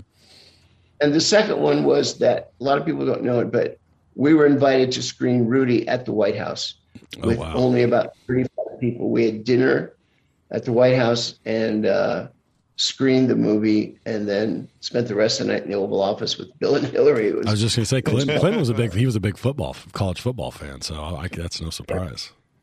Cheeseburgers and Anyway. football. sorry, No, that's uh, that's all. Sorry for you to run over. You can edit. You can edit me out. No, now. we're No, keeping it all. great. We, we'd keep you all night, except you're in Eastern time, and I think it's about uh, we're, we're we're getting close to midnight here, so oh my witching gosh. hour. Yeah. we've kept you long enough. Okay, That's- so, so thank you again, and we will. I'll, I'll circle back with you, and, and uh, I'll, I'll I'll get your address, and we'll send you some some stuff, and uh, we'll definitely be in touch.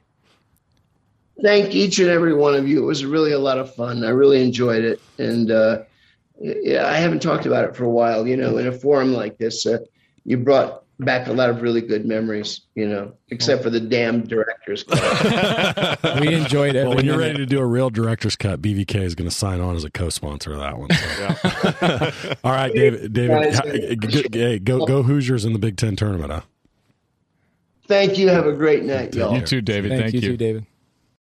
When you need mealtime inspiration, it's worth shopping Kroger, where you'll find over 30,000 mouthwatering choices that excite your inner foodie. And no matter what tasty choice you make, you'll enjoy our everyday low prices, plus extra ways to save, like digital coupons worth over $600 each week. You can also save up to $1 off per gallon at the pump with fuel points. More savings and more inspiring flavors make shopping Kroger worth it every time. Kroger, fresh for everyone. Fuel restrictions apply.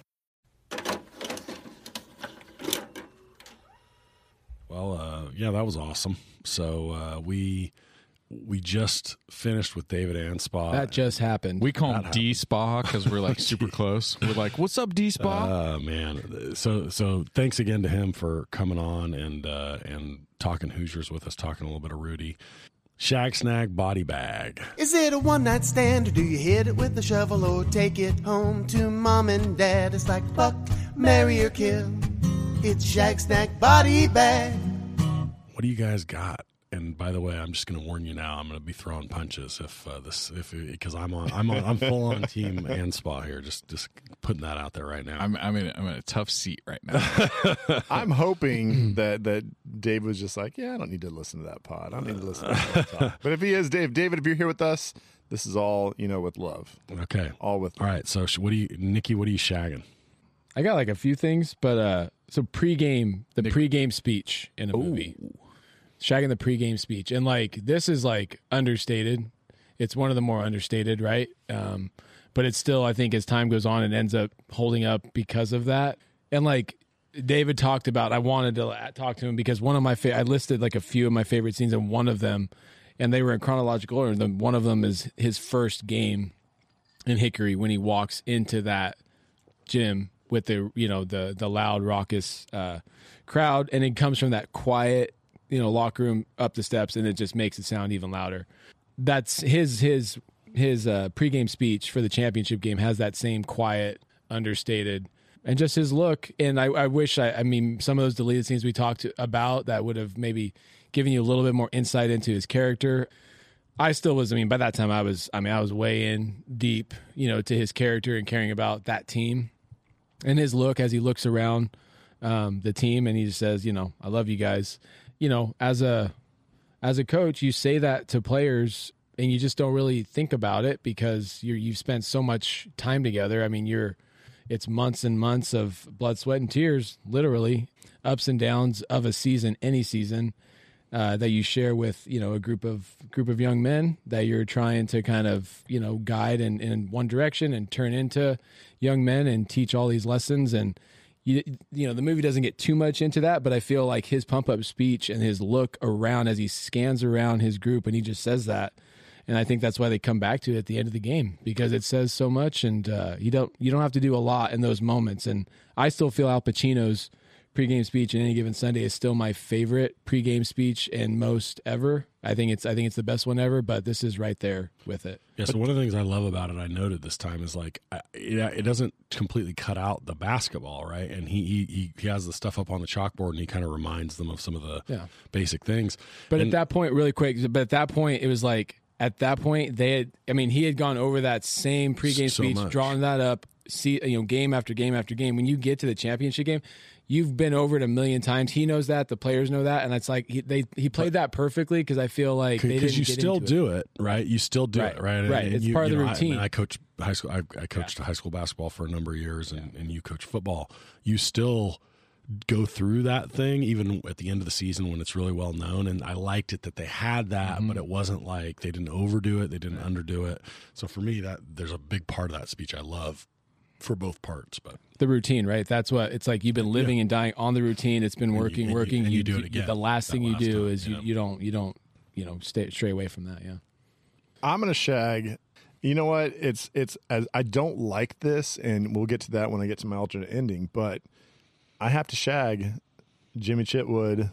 I can make it. I mean, just basically when he tells the coach that he's going to make that shot, yeah and and and they just like look and they're like, of course you're going to make it. And and I'd like that confidence when you have a player like that who's just like, you know what, I'm going to make this happen.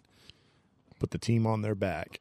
And and you just knew it was going to do it, and you knew he was going to make the shot. So I I, I got to give my shag to those those confidence moments where it's like that person who you know is going to come through, and you put it all on the line, and that person handles their business. So that's my shag, Jimmy Chitwood. I'm shagging just the main thing that comes through in this movie, which is small town sports. Right, like it's it's the big theme from this movie. Everybody's super invested when he goes to the when he goes to the town hall meeting, basically, and everybody from the town is there, and all the dads are there, and they're all telling him what he should do and what he shouldn't do, and he's just like, you know what, fuck you guys, like I'm doing what I'm gonna do, and I love how don't the, care. the priest says, "I- "You're a God fearing man, right now. God fearing man, right now." I got a question. Are you a are you a Zone man, or zone or man? man defense yeah, guy? exactly. These are serious questions that we Yes. Must ask of somebody. You know what I mean? Like in our town, it was probably football, but like, I mean, dude, it was like it, it, it, that hit really close to home. Everybody really giving a shit. Like Nick can speak to it as being like, uh, you know, a part of the the coaching staff on a football team where football is really important to the people in the town and people will come up to you and they they will unabashedly give you their opinion on what you should be doing. And uh, you know what i mean? You're like dude i know more than you. Hamilton, You know? Hamilton Hamilton's breakfast with my dad when he was oh a- your dad exactly. I- I- I- every two minutes, somebody was coming up and interrupting us while we're eating, and and and, and you guys their- should all know that brad's dad is like a legit legendary coach in this area. Like he legit coached the team for 30 something years and won however many championships and whatever it is and was just like a fixture in this town and it, reached reached like some pretty high heights as far as like a small town coach can do some, yeah, some of the better moments of, of our, our high school's history. for sure. Uh, exactly like for, for for for all of us and he he actually left and then came back and coached nick's team uh, to where to where he left he retired our team kind of floundered for a couple of years Just came back one- and then what and then what happened well, he left for two years he, came back and what happened Because he would oh. leave for the bad teams and come back for the good teams. That's, like- that's how you become a, a like, oh, legendary sh- championship coach. Is when but you, you just, know what I'm saying. You, You, know no- what I'm saying. He was like, he was like, these guys are going to suck for a couple of years. I'm going to leave, and then he came back and was like, oh, we just won the section championship. You know what I mean? Like, It's all me. It's all me. yeah. Glory hog, Frank. I know you don't. I know you don't listen, Mister Franken, but god damn it, this shit is perfect. But that's that's what that that was my snag. I I just love that they capture or my shag. They capture really well the feeling of like the town and the pressure that can come onto these coaches and like everybody's you know your kid's a senior. This is his last year, and like there's there's that there's there's a lot of high stakes for people that when you're a coach, you don't really, you may not see it at a, at a, at a different level, but on a small town level, like that stuff can weigh really heavy on you. So I think that was really Magnified, cool. yeah. exactly. So for me, uh, it's a little bit of a riff on that, but the specific scene for me is the the shag of entering Butler Fieldhouse and him measuring the height of the rim and the distance. That's a really cool scene. And and like I remember, so you know, we went to the section championships uh, when I was a senior playing basketball, and we went and played in Arco Arena, which at the time was where the Kings played. And I still remember walking into the, you know, to Arco down on the floor, and I'd seen basketball games there, pro games and stuff. And I remember like very vividly having that same kind of a feeling and kind of thinking about Hoosiers and being like, okay, you know, like this is still this is still just a Same basketball court, yeah. It's still just a rim. But you're It's at still- Arco fucking arena. yeah, and, and it was like I remember sitting. In fact, I remember sitting with Brad, who who wasn't didn't play, but was like you know traveling with us to to go watch and stuff. I remember sitting before the game with him in the stands, kind of ten rows up on one of the corners, just looking down and kind of talking and. And it's a really surreal thing, and it definitely captured that feeling not only of like the awe of it, but also the the need to try to ground, you know that. And so I love that scene. I think it, it's perfect for what it's trying to do. It does a whole bunch of things without being too on the nose about it. I, I I absolutely love it. That's the En- same thing was with, Encina with- or Encitas? Who, in, in Encina. Encina. That's yeah. That's who we. So for years, when you know section championship was held at U- University of Pacific, and so Yeah, the that was that was where our section championship was held. and I yeah. still, I th- I think of that exact moment when they walk into the gym, and when we walked, um, it was an early morning. Dude. we got on the bus, we had breakfast in town, and like they kind of saw us off. It wasn't like they lined the streets, but like crowd of like parents saw us off early in the morning because we had like a one o'clock like start date um, early. We've never you're playing Friday night football as like a, a high schooler. You're not playing morning Saturday ball and uh, Saturday morning early UOP and it was a foggy morning. It was supposed to be nice weather, but it was super like thick fog. And they let us walk the field um, in an empty UOP stadium, and we've never you know seen or been in a stadium at that point let alone getting ready to play in a stadium like that for in you know in about two or three hours. And it's like dead silent. And um, we're about ready to play in two or three hours. Super thick fog and it's just like quiet. And i just think about like that guy when he like screams hickory and like the the echo and it kind of echoes and you're just like Was wow. That was that Kyle? Did Kyle? no yell- nobody yell? yelled no yeah nobody yelled but Kyle, anyway Kyle made his noise during the game when he chucked that cor- uh, chucked that DB, and then he like touchdown. looked and like looked smiled back at him.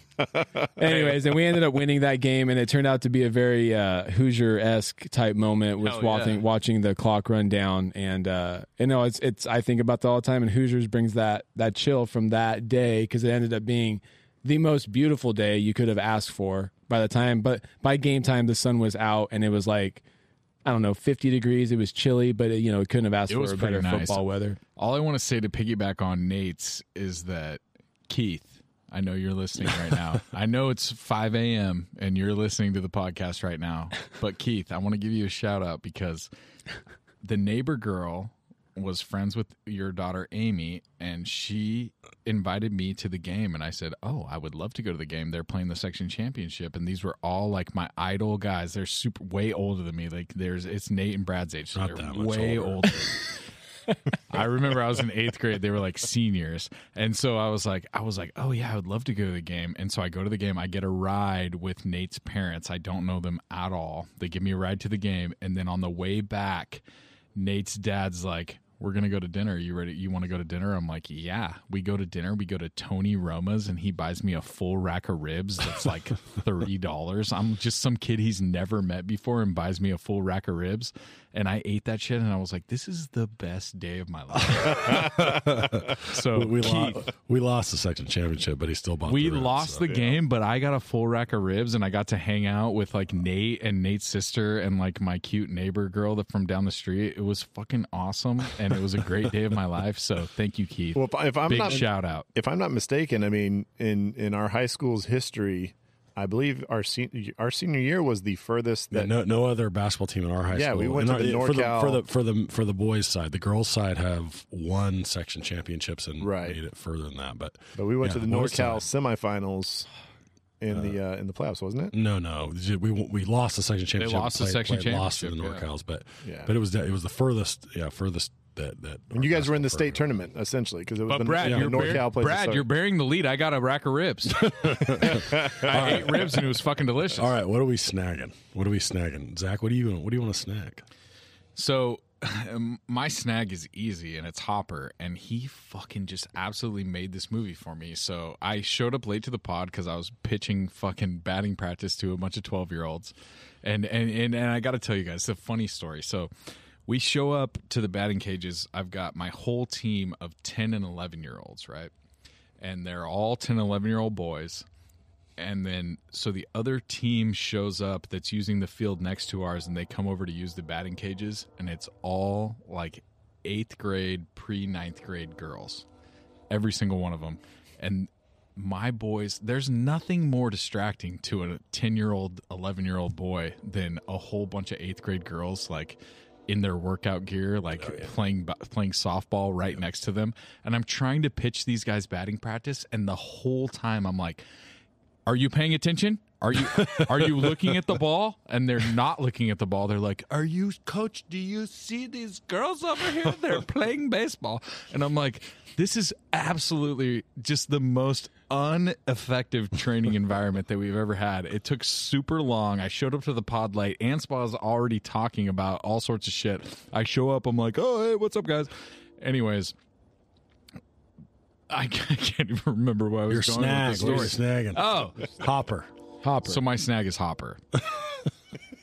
I show up. I don't know what you guys have already talked about. I'm like, I want to talk about Hopper the whole time. I finally bring it up. It doesn't sound like we've already talked No, we about it, yeah. but dude, he just absolutely makes this movie. Well, and, for he's me. nominated for the for the. I mean, he he's he's the only uh, the score and and Hopper get nominated for the Academy and Award. rightly so. I mean, oh yeah, no, he, he's he kills, and I, I think it's the only time he's ever been nominated for. Besides the cool like sports moment of this movie like he literally makes the movie for me and the long hair that he has and his mannerisms and all like like Anspaugh told the great story about him spinning around so that he would seem drunk like yeah. everything that he does in this just absolutely kills it for me and that's my shag or my snag Well, he, and he I'll and, he had home. also just like gotten sober, and so like I think had a lot of reluctance about about filming the movie as a drunk, right? And and, and he was to do doing blue velvet in the Oh, background like it's just fucking so sick and uh and it, it made the movie for me for sure. And i didn't i mean i didn't get to talk about what i felt about the movie but i did not love hackman in this movie at all and and fucking hopper saves everything That's- like that's- by a lot. super interesting because I had the exact opposite take. I, I think that Hackman does a great job, and I thought as much as I had crazy heard that Hopper was nominated for the for the Oscar, I was like, this performance.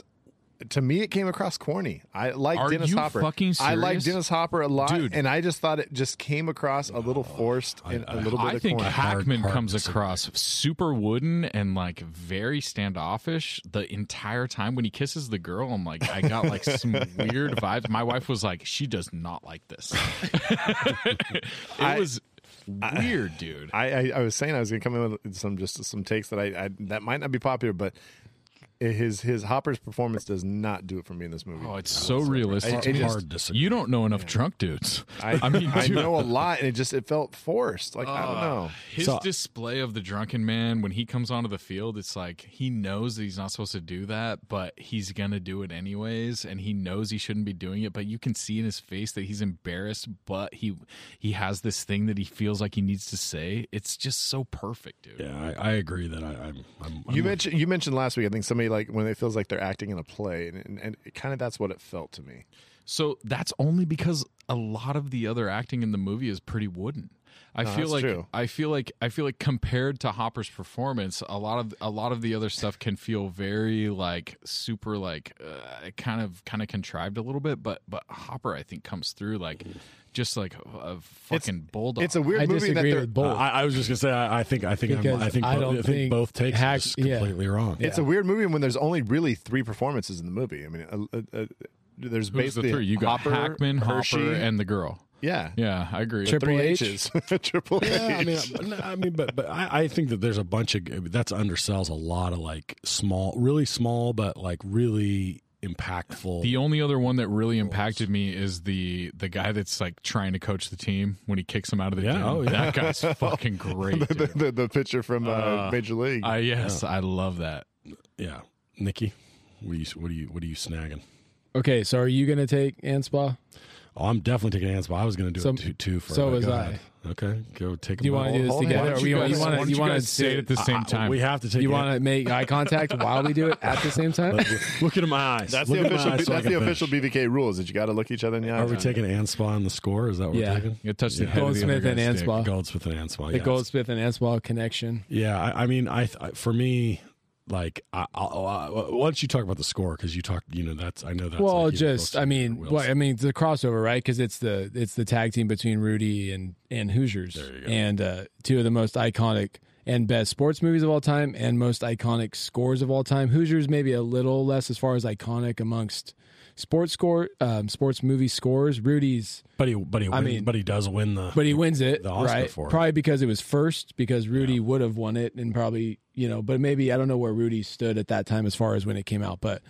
I feel like Rudy is probably held up um, as time has gone on. But I mean, still unbelievable. Played throughout different sports, you know, montages. And we talked, and I, I mentioned the chill moments. And I don't know if there's anybody better or they he started. He like you know they broke the mold and or he made the mold as far as the chill moment controlled by the score. Um, Goldsmith did, and Anspaugh and Goldsmith had something Yeah. together, a connection. Well, and Anspaugh for me, like I, you know, there's a lot to like here. Obviously, about the, you know, I love the movie. I've, I've always loved it, and that's well tread. But for me, I think it's that there's a there's something about the way that like culture interacts with sport that he does in both Rudy, but but even more so in Hoosiers. That to me is like just perfectly done here, and and it's really intentional. Well, and I feel like his, I, I wonder how much uh, some of it had to have like just helped, but his being an Indiana, oh, born in man. Indiana, right? Like he knows, he knows the earth, you know what I mean? He knows the area, he knows the towns, he knows the feel, just like we know like our town and you just know It's- exactly it's, an what area. was right and what was wrong, right? You don't need an expert. It's home. It's a guy- heart of the movie. You Right. don't need any expert. The guy You talking about his home Yeah, no, I, I totally agree. So that, that's that's it for me, no question. and dealing with the bullshit that he dealt with Anspaugh and and fighting through that as like his first movie uh, with Hackman, and we can go right into Body Bag because that can lead into my body bag. Well, I need I need to snag. Oh, you need to snag. Oh, my bad. I'm gonna snag. Just it goes. It's really quick. Just the nostalgia of small town sports, but I'm gonna take Barbara Hershey's perspective of being able to also move on from it. The fact that like I, I if you can enjoy those moments and look forward to them, like I said, all all small town sports movies resonate with me. Mm-hmm. But at the same time, when you can just be like, you know what, but that's not It's not. that's not what embodies me. That's not what my life is. And unfortunately we do know some some individuals that we've grown up with that that was their life. And like it's like it doesn't go beyond that touchdown they scored in in in the football game or, or or things like that. And it's just that's being able to move past it that's something that I, I think she brings up in the movie You weren't a little bit mad at Hershey when she was like kind of shitting on basketball and everything, and then all of a sudden at the game she's like excited about them winning. I'm like, bitch, you can't be excited. No, but but see, I, I totally so so like I, I want to jump on Brad's because I, I think that's a great one, and I kind of wanted to bring this up uh, with with David, but I, I we sort of you know one of the many things I didn't get to talk to him about, but I mean.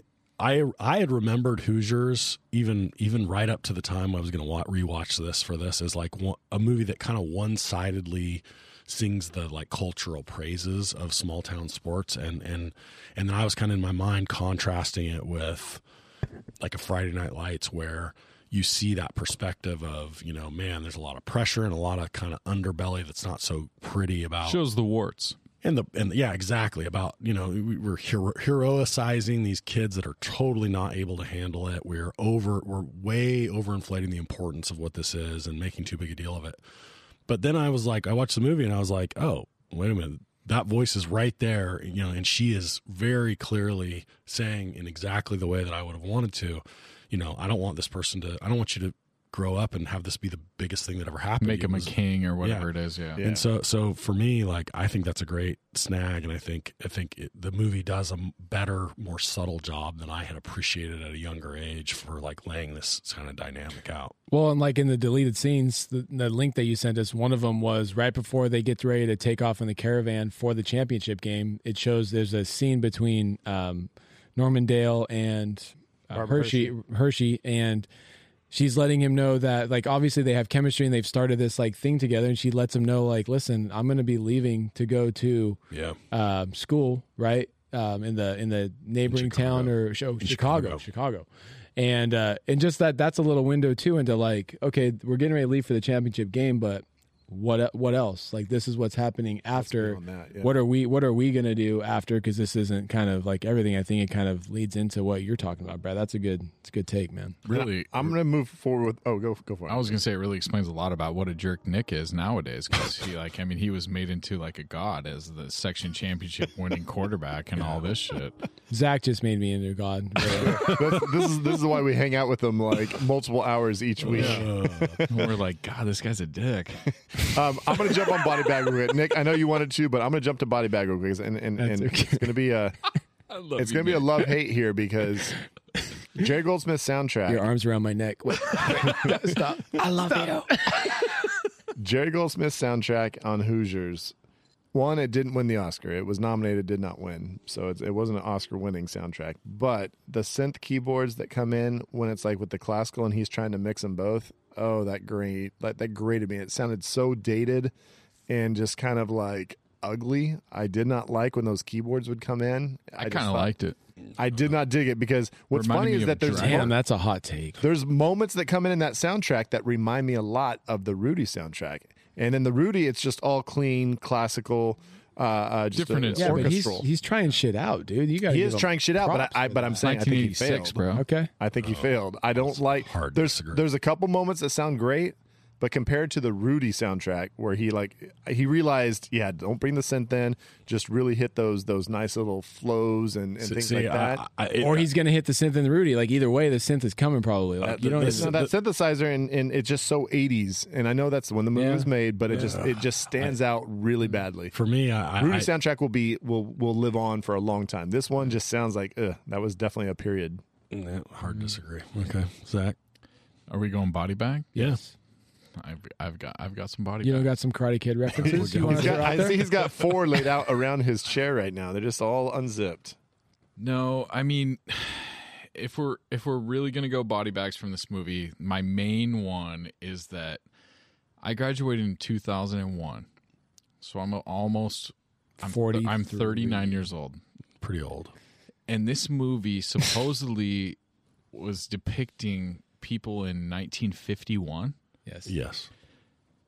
My God, Fi- Nate, 52, 51, 52. if I didn't do all of these exact same drills from this fucking movie in 1998, That's a good point. So you're Like- bo- you're body bagging. I'm high body school bagging the fact that my high school coach was obviously like he obviously Watched was Hoosiers the like night before? I just watched Hoosiers like I figured out all the drills we're gonna do for fucking practice like I what hacked the basketball. fuck is going on like we couldn't have come up with some fucking better drills in 50 fucking years they don't show that many drills though. they show the dribbling Oh through the no! chairs They show a That's lot of it, it is. bro. You're doing a lot of They drills. We're show doing the- the, the defensive hands drills. I The would say, defensive yeah, drills, dude. the all defensive of drills. those Fast, the things, fast dude. feet. and- Every single the fast feet, the turn, every single thing they did in that movie, we did in high school practice, and I'm fucking pissed. they're at trying to win a coach state now. championship man they were Yeah, trying to win a dude, state in 1951 when people had fucking weird haircuts and fucking s- crazy body And Chuck hair and were Taylors. wearing short ass shorts. It's it's on it's on brand for Zach to body What bag the our high fuck school is basketball. going on? There's a certain coach that I'm telling you right now. If I don't know if you live in Japan or where the fuck you live, but fuck you, bro. Like, what are you doing? I, I I do. I had one more body bag that actually kind of got covered. Uh, that got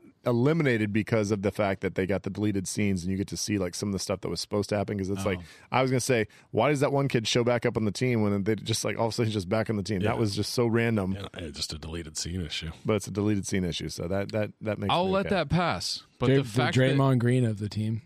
Yeah, the fact that the fact that, that we haven't come up with any new drills in 50 fucking years and people are still doing Hey, this bro, shit. it won the it won the Indiana State. Yeah, basketball when- championship. Every What else do time, you need? Let every time go, that he's bro. every time that he says that he says in the movie, pass the ball four times before you shoot it. I want to be like, have you ever watched a fucking basketball game? It was seven. but then Do you, but have then you heard of the fucking Warriors, bro? But then you know he who Steph Curry is. You tell him to pass four times before he shoots the fucking ball. I'm sorry, but that is just re fucking ridiculous. I remember our coach telling us we had to pass it six times before we shot the ball was- in uh, real that's- fucking games. That's pre uh, that's pre shot clock right there. I I we it's disgusting, we, dude. we, we, we, we, we ran two three minutes off a shot clock at a time back in the, the early playoffs. Hey, playoffs. so so Jimmy Chitwood though once Makes he shows upset. hey once he shows shows up though Norman Dale says oh fuck all those rules Jimmy Fire. Chitwood fire, it Fire up there baby fire it up Does you know he, what? though? J- Jimmy Jimmy Jimmy Jimmy he don't miss. And I mean if you that's one of the things I Jimmy, love. you're going to be the decoy? Shut the fuck up, Norman.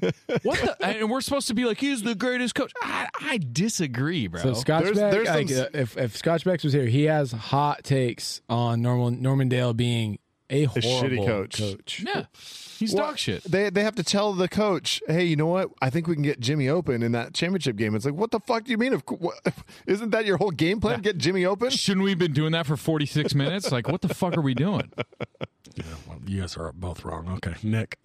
Body bag. Um, So Gene Hackman being an asshole on set Yeah, of a person. That's my body body bag bag. that? Yeah, fuck yeah, I'm gonna body bag that. Yeah, Like, and that's his reputation for for all directors. Based on what David said, his Except- his knowledge except, is like, except super for like iconic directors, he's a dick to. That's pro- a that's a dick. My problem and with it is he's one of my favorite actors. Well, that's the thing. Like, is he though? what Like Hackman. is like- he? What a great actor? Or is he a Amazing dick? Royal Tenenbaum.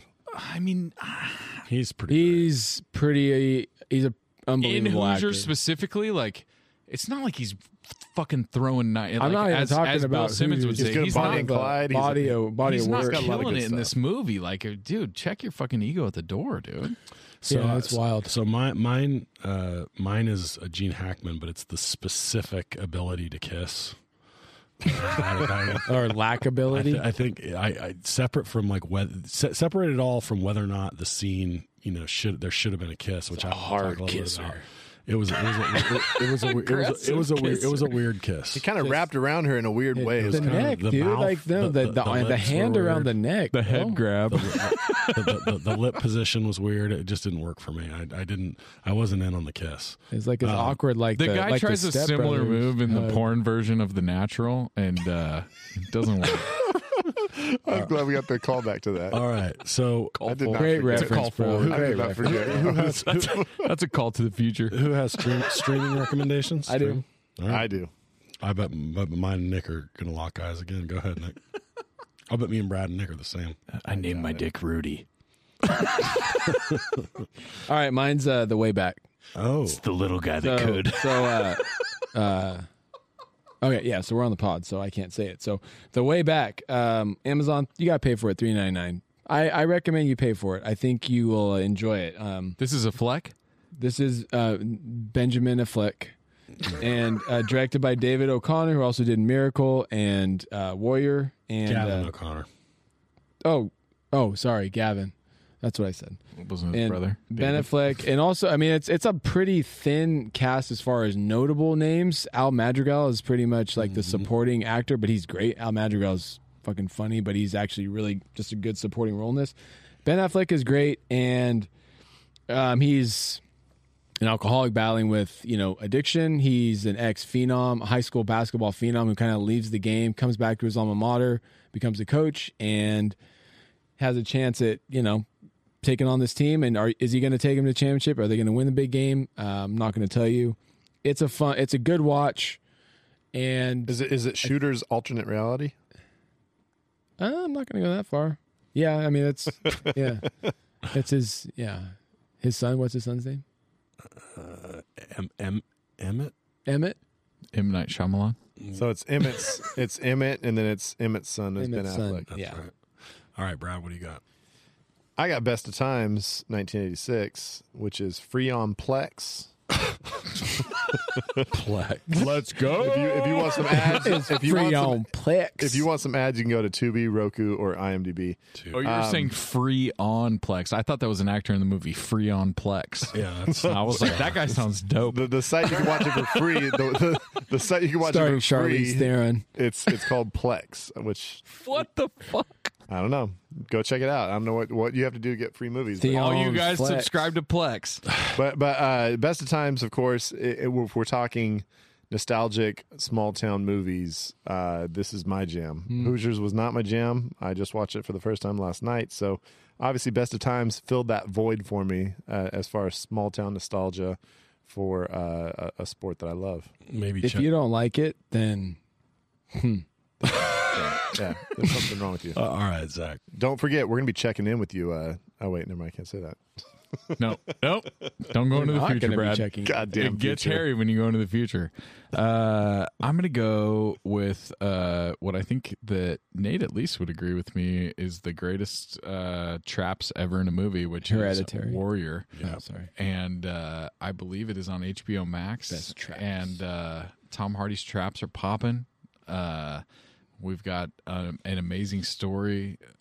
Just fucking Nick Nolte just throwing a thousand miles an hour. And uh, if you haven't seen it, god damn it, go watch that movie. watch I'm kind of thinking that since we've had sick. Anspaugh on this now, I mean, it just almost seems that it would make sense that Gavin O'Connor should probably come on. I the feel show like next. that's- I- What I about feel Da- like what about David O'Connor? Nick's favorite. Isn't he in director. Terminator Should 2? we have him on? Um, so I can't believe. I feel like I, I feel like I got. I was the fourth pick in a draft, and uh, you guys all missed the number one pick, which is obviously Rudy. Um, so you should go and watch if you have not uh, David Anspaugh's other greatest. You know, among the Better top movie? Five, Better movie? among the top five. Uh, you know, best sports movies of all time. Rudy, 1993. Um, it's absolutely classic. The score is great. It has it's the same writing directing team. Um, Can we can we just at least admit, and w- nostalgia aside, can we at least admit that n- that Rudy is a well, much more well made movie? a hard disagree? No. I hard. I Then could- Hoosiers? I mean, I'm not saying it's not by a thousand percent. I, No. I, I 100% disagree with No. that. I th- Come on. We're on the same page, Brad. No, I, I don't even. li- I mean, the, No, no, the no, I don't no. even like the way. I mean, it, it ends. It's like it's inspirational and everything, but like t- to me, the way Hoosiers ends is the way way I want. better That's a sports movie I want to see. It- It's also, I mean, for Sorry. me, like, and maybe maybe this is just source material, right? But like, you know, Notre Dame. I mean, you know, like, are we really rooting? I mean, you're rooting for Rudy. It's kind of a Notre Dame movie, but sort of a Notre Dame movie, whereas like and Vince Vaughn is running in football pads. In I was just about to say. I Does that make up ask- for the synth? No. I, I couldn't I bring love- myself love to it. ask Mr. Anspaugh about Vince Vaughn's athletic prowess. I'm glad you didn't. I was like, I, I did want to tell him though that so I didn't realize that one that that Jimmy Chitwood's like Lithuanian or something. Like He looks like Milo he's, Ventimiglia. he's he's not uh, he's not American, and then Well, he is. He's. I mean, he's American in He's the sense that he's. he's he from- grew up in the United States, maybe, but yeah. So he's- so He's from the Ukraine, bro. I, I no, I, th- I thought it said that maybe he didn't even grow up in the United States, but I- whatever. I don't think that's Anyway, true. I will say that as far as picking a kid that's going to have just a pure looking shot, spot on. Like they Oh, picked no, the I right mean- kid that has just a shot that looks just legit. Like he's going to be draining. and I think he did like a lot of those takes where he's shooting, just kept making it. and he made he, he like made him like did first take, you know, he's one take he's, stuff. He's definitely not. Tim Robbins, hundred percent. Uh, well, you know, I, Tim Robbins aside, uh, Jimmy Chitwood's a legend. Tim Robbins and Vince Vaughn should be on the same He team. looks like Marco Belinelli. Well, if they you should come up with a team of the worst actor performers. athletes. Oh, geez, that'd be fun. Oh, we need to do that, yeah, we, would- maybe like Worst actor athletes? and we can need to make Robbins? a team. just make like a team of like yeah, the worst we just got people maybe that we just to got to pick portray, a sport. portray an athlete. In, a, in Yeah. a, yeah, that's a good one. I dig that. All right. So if you want to watch Rudy uh, for free and you have Starz, uh, Brad's favorite company, Yep. you can watch watch it on Starz or Direct TV, or you can uh, rent it where you rent things. If you guys watched Hoosiers and liked it at all, watch Rudy because I, I think Rudy is fucking great. It really is. And uh, I, I, I wanted to ask Anspaugh about the the fact that I read that he really pushed to have Astin as the as the lead. I never got to. I, we didn't get well, may-. I mean, him, it seems like we might have a Rudy episode in our future. Yeah, I would think we say. might. So we might have to circle back. Okay. 2027. So so we're at the final category of uh, alternate endings or reshelves. Okay. So we either come up with a different ending or we try to move the shift the take the box from one shelf in Bevs over to another and make it a different genre. Anybody got one? As much as I said I like Jimmy Chitwood saying he's going to take that last shot, Jimmy did enough. Jimmy did enough in that game. He had nearly all of Hickory's points. So Dale's coaching was all about there's no I in team, but yet when it comes to Jimmy Chitwood, he's like, fucking just p- fired up there, buddy. There's a It's wood. all you. It's all you, Jimmy. So when he suggests the final play to be a fake to Chitwood, they should have went with it. They they should have sent like someone else is wide open on the final play. Uh, they score the game winner. Like the kid who gets kicked off the team, then he comes back. Like they apologize. Like make that that kid because he's the one who kind of was an asshole to the coach, but now he gets to make that final shot. Um, and they celebrate. It's it's the same ending. They get to celebrate. Why has it got to be Jimmy Chitwood? Like that that seems like they know that if the other team has any sense at all, Jimmy Chitwood's getting that ball. Somebody's going to be open. You're still going to J in their eye though. Yeah, Just Jimmy. I don't think Jim. I, I think you need to give some love to the others because it just basically just discredits all of Norman Dale's coaching the entire movie when he's like, oh, "No, I and team, we're going to be five guys working together," and it's like, "Oh no, just give it to fucking Jimmy." And He didn't want to give it to But Jimmy I, though. but I think part. But I he mean- didn't want to give it to Jimmy. It was he. He A listened to the. He percent, listened to the Nick. Thank you. players. Yeah, and I and I also don't think. I guess part of the like pushback against Norman Dale being a bad coach is just oh, I mean, if you look at their opening, uh, you know, he, he's doing a lot of defensive coaching, right? So like they have a good defensive team, and you see that, you know, that, that that's as critical, but just not as quite quite as glorified throughout. So for me, right, the, the Norman Dale being a really good coach and a lot of the fundamental stuff is the stuff that makes it possible for Jimmy to be successful by being a great offensive player, but it's not the thing that's going to like without without the rest of it, Jimmy wouldn't be in position to win games for him. Well, it's not that Norman Dale's actually the, the worst coach. The worst coach is the team that they're playing in the championship because there was no shot clocks, and so, yet they're firing. They're up by six, and they're just firing it up, and, and they just get the ball stolen from them four times. As, as somebody who has coached high school basketball players, let me just tell you turn that. that, shit happens all the time. I know, but Like, uh, like you just want to pull your hair out. No, I, I'm assuming, but goddamn, they just could have been just running around, dribbling Yeah, around right. in the backcourt We're with the ball. We're gonna have to have uh, our buddy Nate Govett on, who I coached with, and see what he has to say about this. I know you're listening out there. Hey, he just gave us a like on Spotify. It came up on my notifications. Our first like on Spotify, I think. I didn't know you could even do that. So, so uh, okay. So, any other alternate endings or, or reshelves? I got like a. I either have drama or I'll, I'll go with like my slapstick comedy. Let's do it that way for sure. We I figured that. Brad would be into it. I was I was like channeling my Naked Gun, and what what brought me to Naked Gun was going like way spoof. So when Hopper's talking about talking about the picket fence play, that someone actually starts like building a picket fence like in the play. And the other team is like sitting and watching the paint dry. Don't watch the paint dry. They're and they know not to watch the paint dry, Yeah, so that's how they scored the final exactly. basket. They're watching the paint dry. They win. They, they they score the final point, and uh, you know Hackman's a, a cross between Les, uh, Leslie Nielsen, Patches O'Houlihan, and you got Affleck because he's battling with his World War II demons a little bit, a little angry. Yeah. he's an angry war vet. Okay. I, I, I'm I'm in on that spoof. By the way, so I've, I've I've got the ultimate alternate ending for for this movie, and that is that uh, Hoffman gets arrested for uh, sexual assault mean, for his Hopper? aggressive. You mean or Dustin no, uh, Hoffman? or, uh, Hackman gets arrested for his for sexual Hershey, assault. you mean for Hershey. His, for his aggressive kiss of the uh, the young teacher in the woods, and uh, and then and then Hopper has to fucking come off the bench and just be like, okay, I'm sober enough, and comes in and coaches the team to the championship. Everything happens the same except for except for Hackman fi- kind of rides off into the sunset in the uh, That's cool. to the pokey. He goes and hangs out with uh, he goes and hangs out with our boys at uh, Shawshank. maybe maybe sees the sisters. He turns into he's Brooks. You mean? Does, does Jimmy Chitwood have a career after this, or does he is he like so kind of like a little No. bit mentally disturbed that he just never can put it together for a college and NBA career? JC. I, yeah, I don't think he I don't think he ends up play, going too far. I think he goes to college. I just don't think he has a great college career. I don't think it's.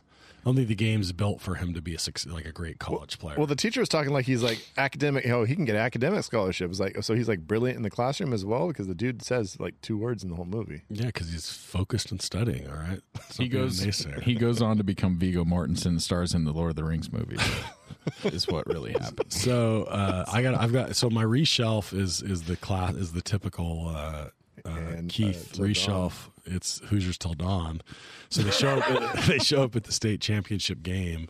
They get on the court. The the, the tip goes up and all the opponent opposing players turn into vampires. And they're like, So now they're trying to like not they, they, they've forgotten all about trying to win the game. They're just trying to fight their way out of the gym. They're just running. And so they, but luckily there's there's a lot of wood around because it's the 50s and everything's made of wood. So they start breaking off pieces of the bleachers and they're like, "Shit, wood!" Get some wood. Jimmy Chitwood kills like 17 vampires for every one that his, his teammates kill. Exactly. Just They're like all working together on one. He's just stab, stab, stab, stab, stab.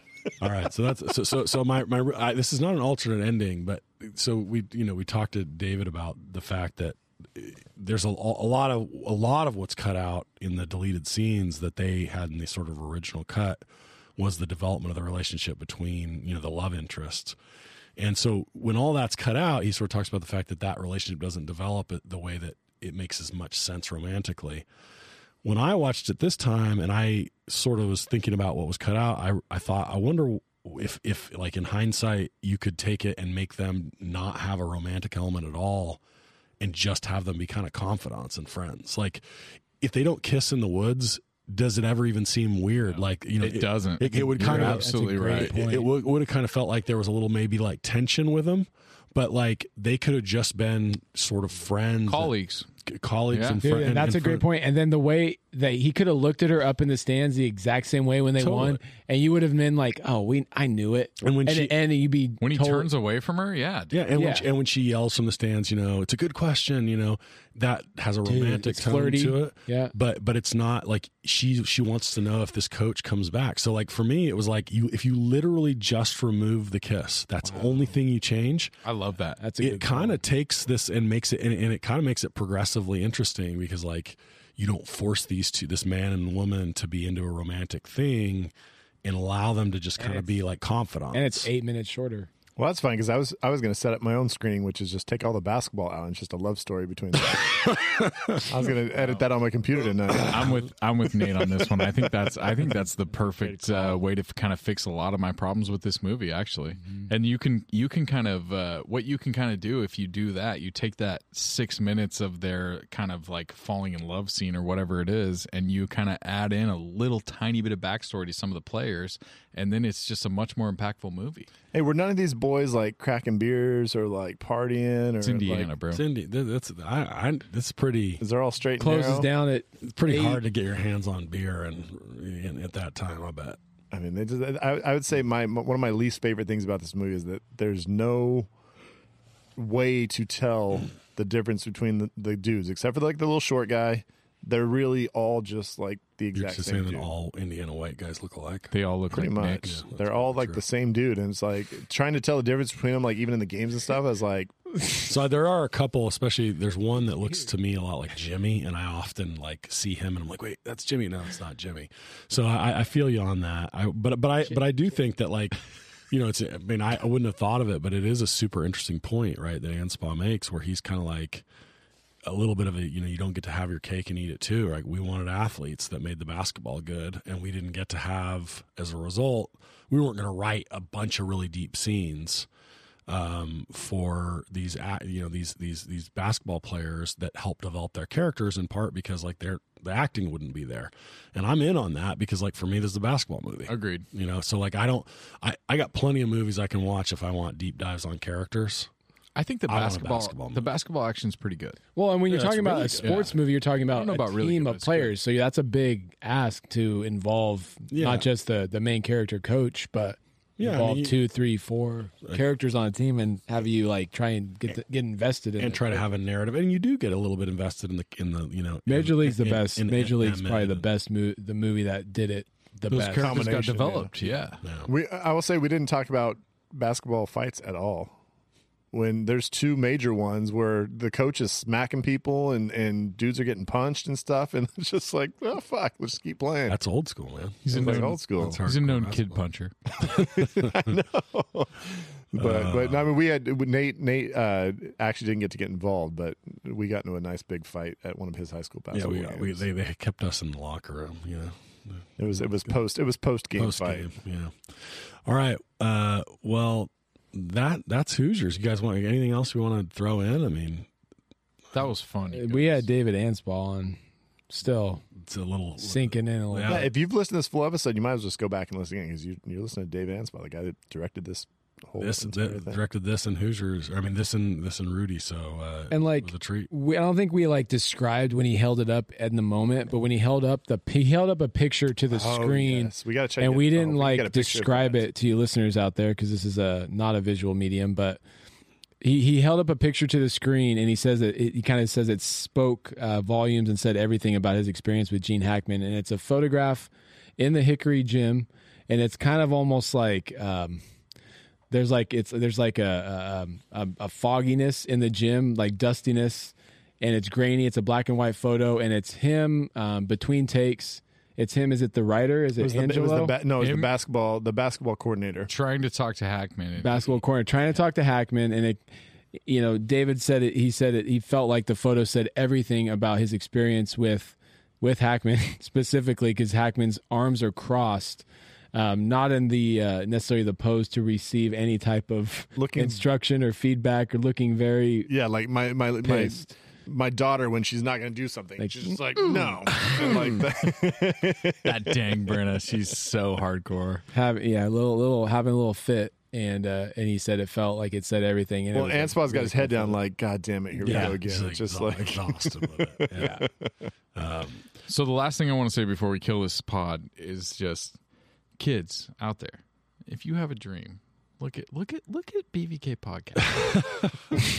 I mean, we said we were like we should make a beer. We'll call it BVK IPA. Guess what we have fucking have a beer called BVK IPA. Guess what we did? We were like, let's make a segment called Drinking with the Director.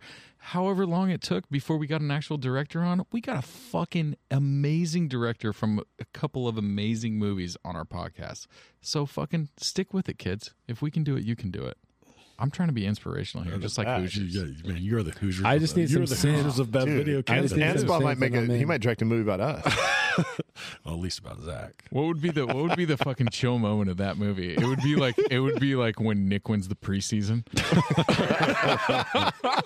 Zach getting his first win, and everybody's just like crying tears. We end right there. It would, exactly. That'd be like the Ollie moment. It'd be like it'd be more like the Ollie moment.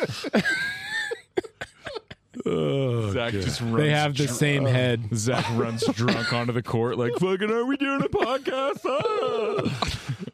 hey man, hey Zach, I, I preach it though, bud. You're, you're speaking truth though. I'm with you. Yeah, I, I was. I had a. We were. I was in a conversation earlier with uh, Court about this, and you know, it's it's a cool thing to like. It is. Try. You keep trying to do something. You keep trying to do something, and I called my with it. parents. It. Uh, I called my brother. I told in my closest circle of people immediately Yeah. what was Oh, going yeah. on, and a couple extra pretty people. exciting. I called a couple of people and they were like, "What about your commercial with all the dick jokes?" and I was like, "Yeah, that was cool too, but we got a real director on there." Like, "Yeah, but what about the dick jokes?" And I was like, "You're my target audience." All right, guys. Hey, thanks again for listening. Check us out on Thursday when we will be doing the most uh, memorable game-winning moments in sports film, sports movies, uh, and we're going to have Kyle Bandujo on to guest. He's the he's the host of Big Screen Sports, uh, and so We might also have Kyle Banduho. we might, you know, depending, on, depending on how uh, he pronounces his name, which we may find out. Okay, thanks, guys. See you soon. Bye bye.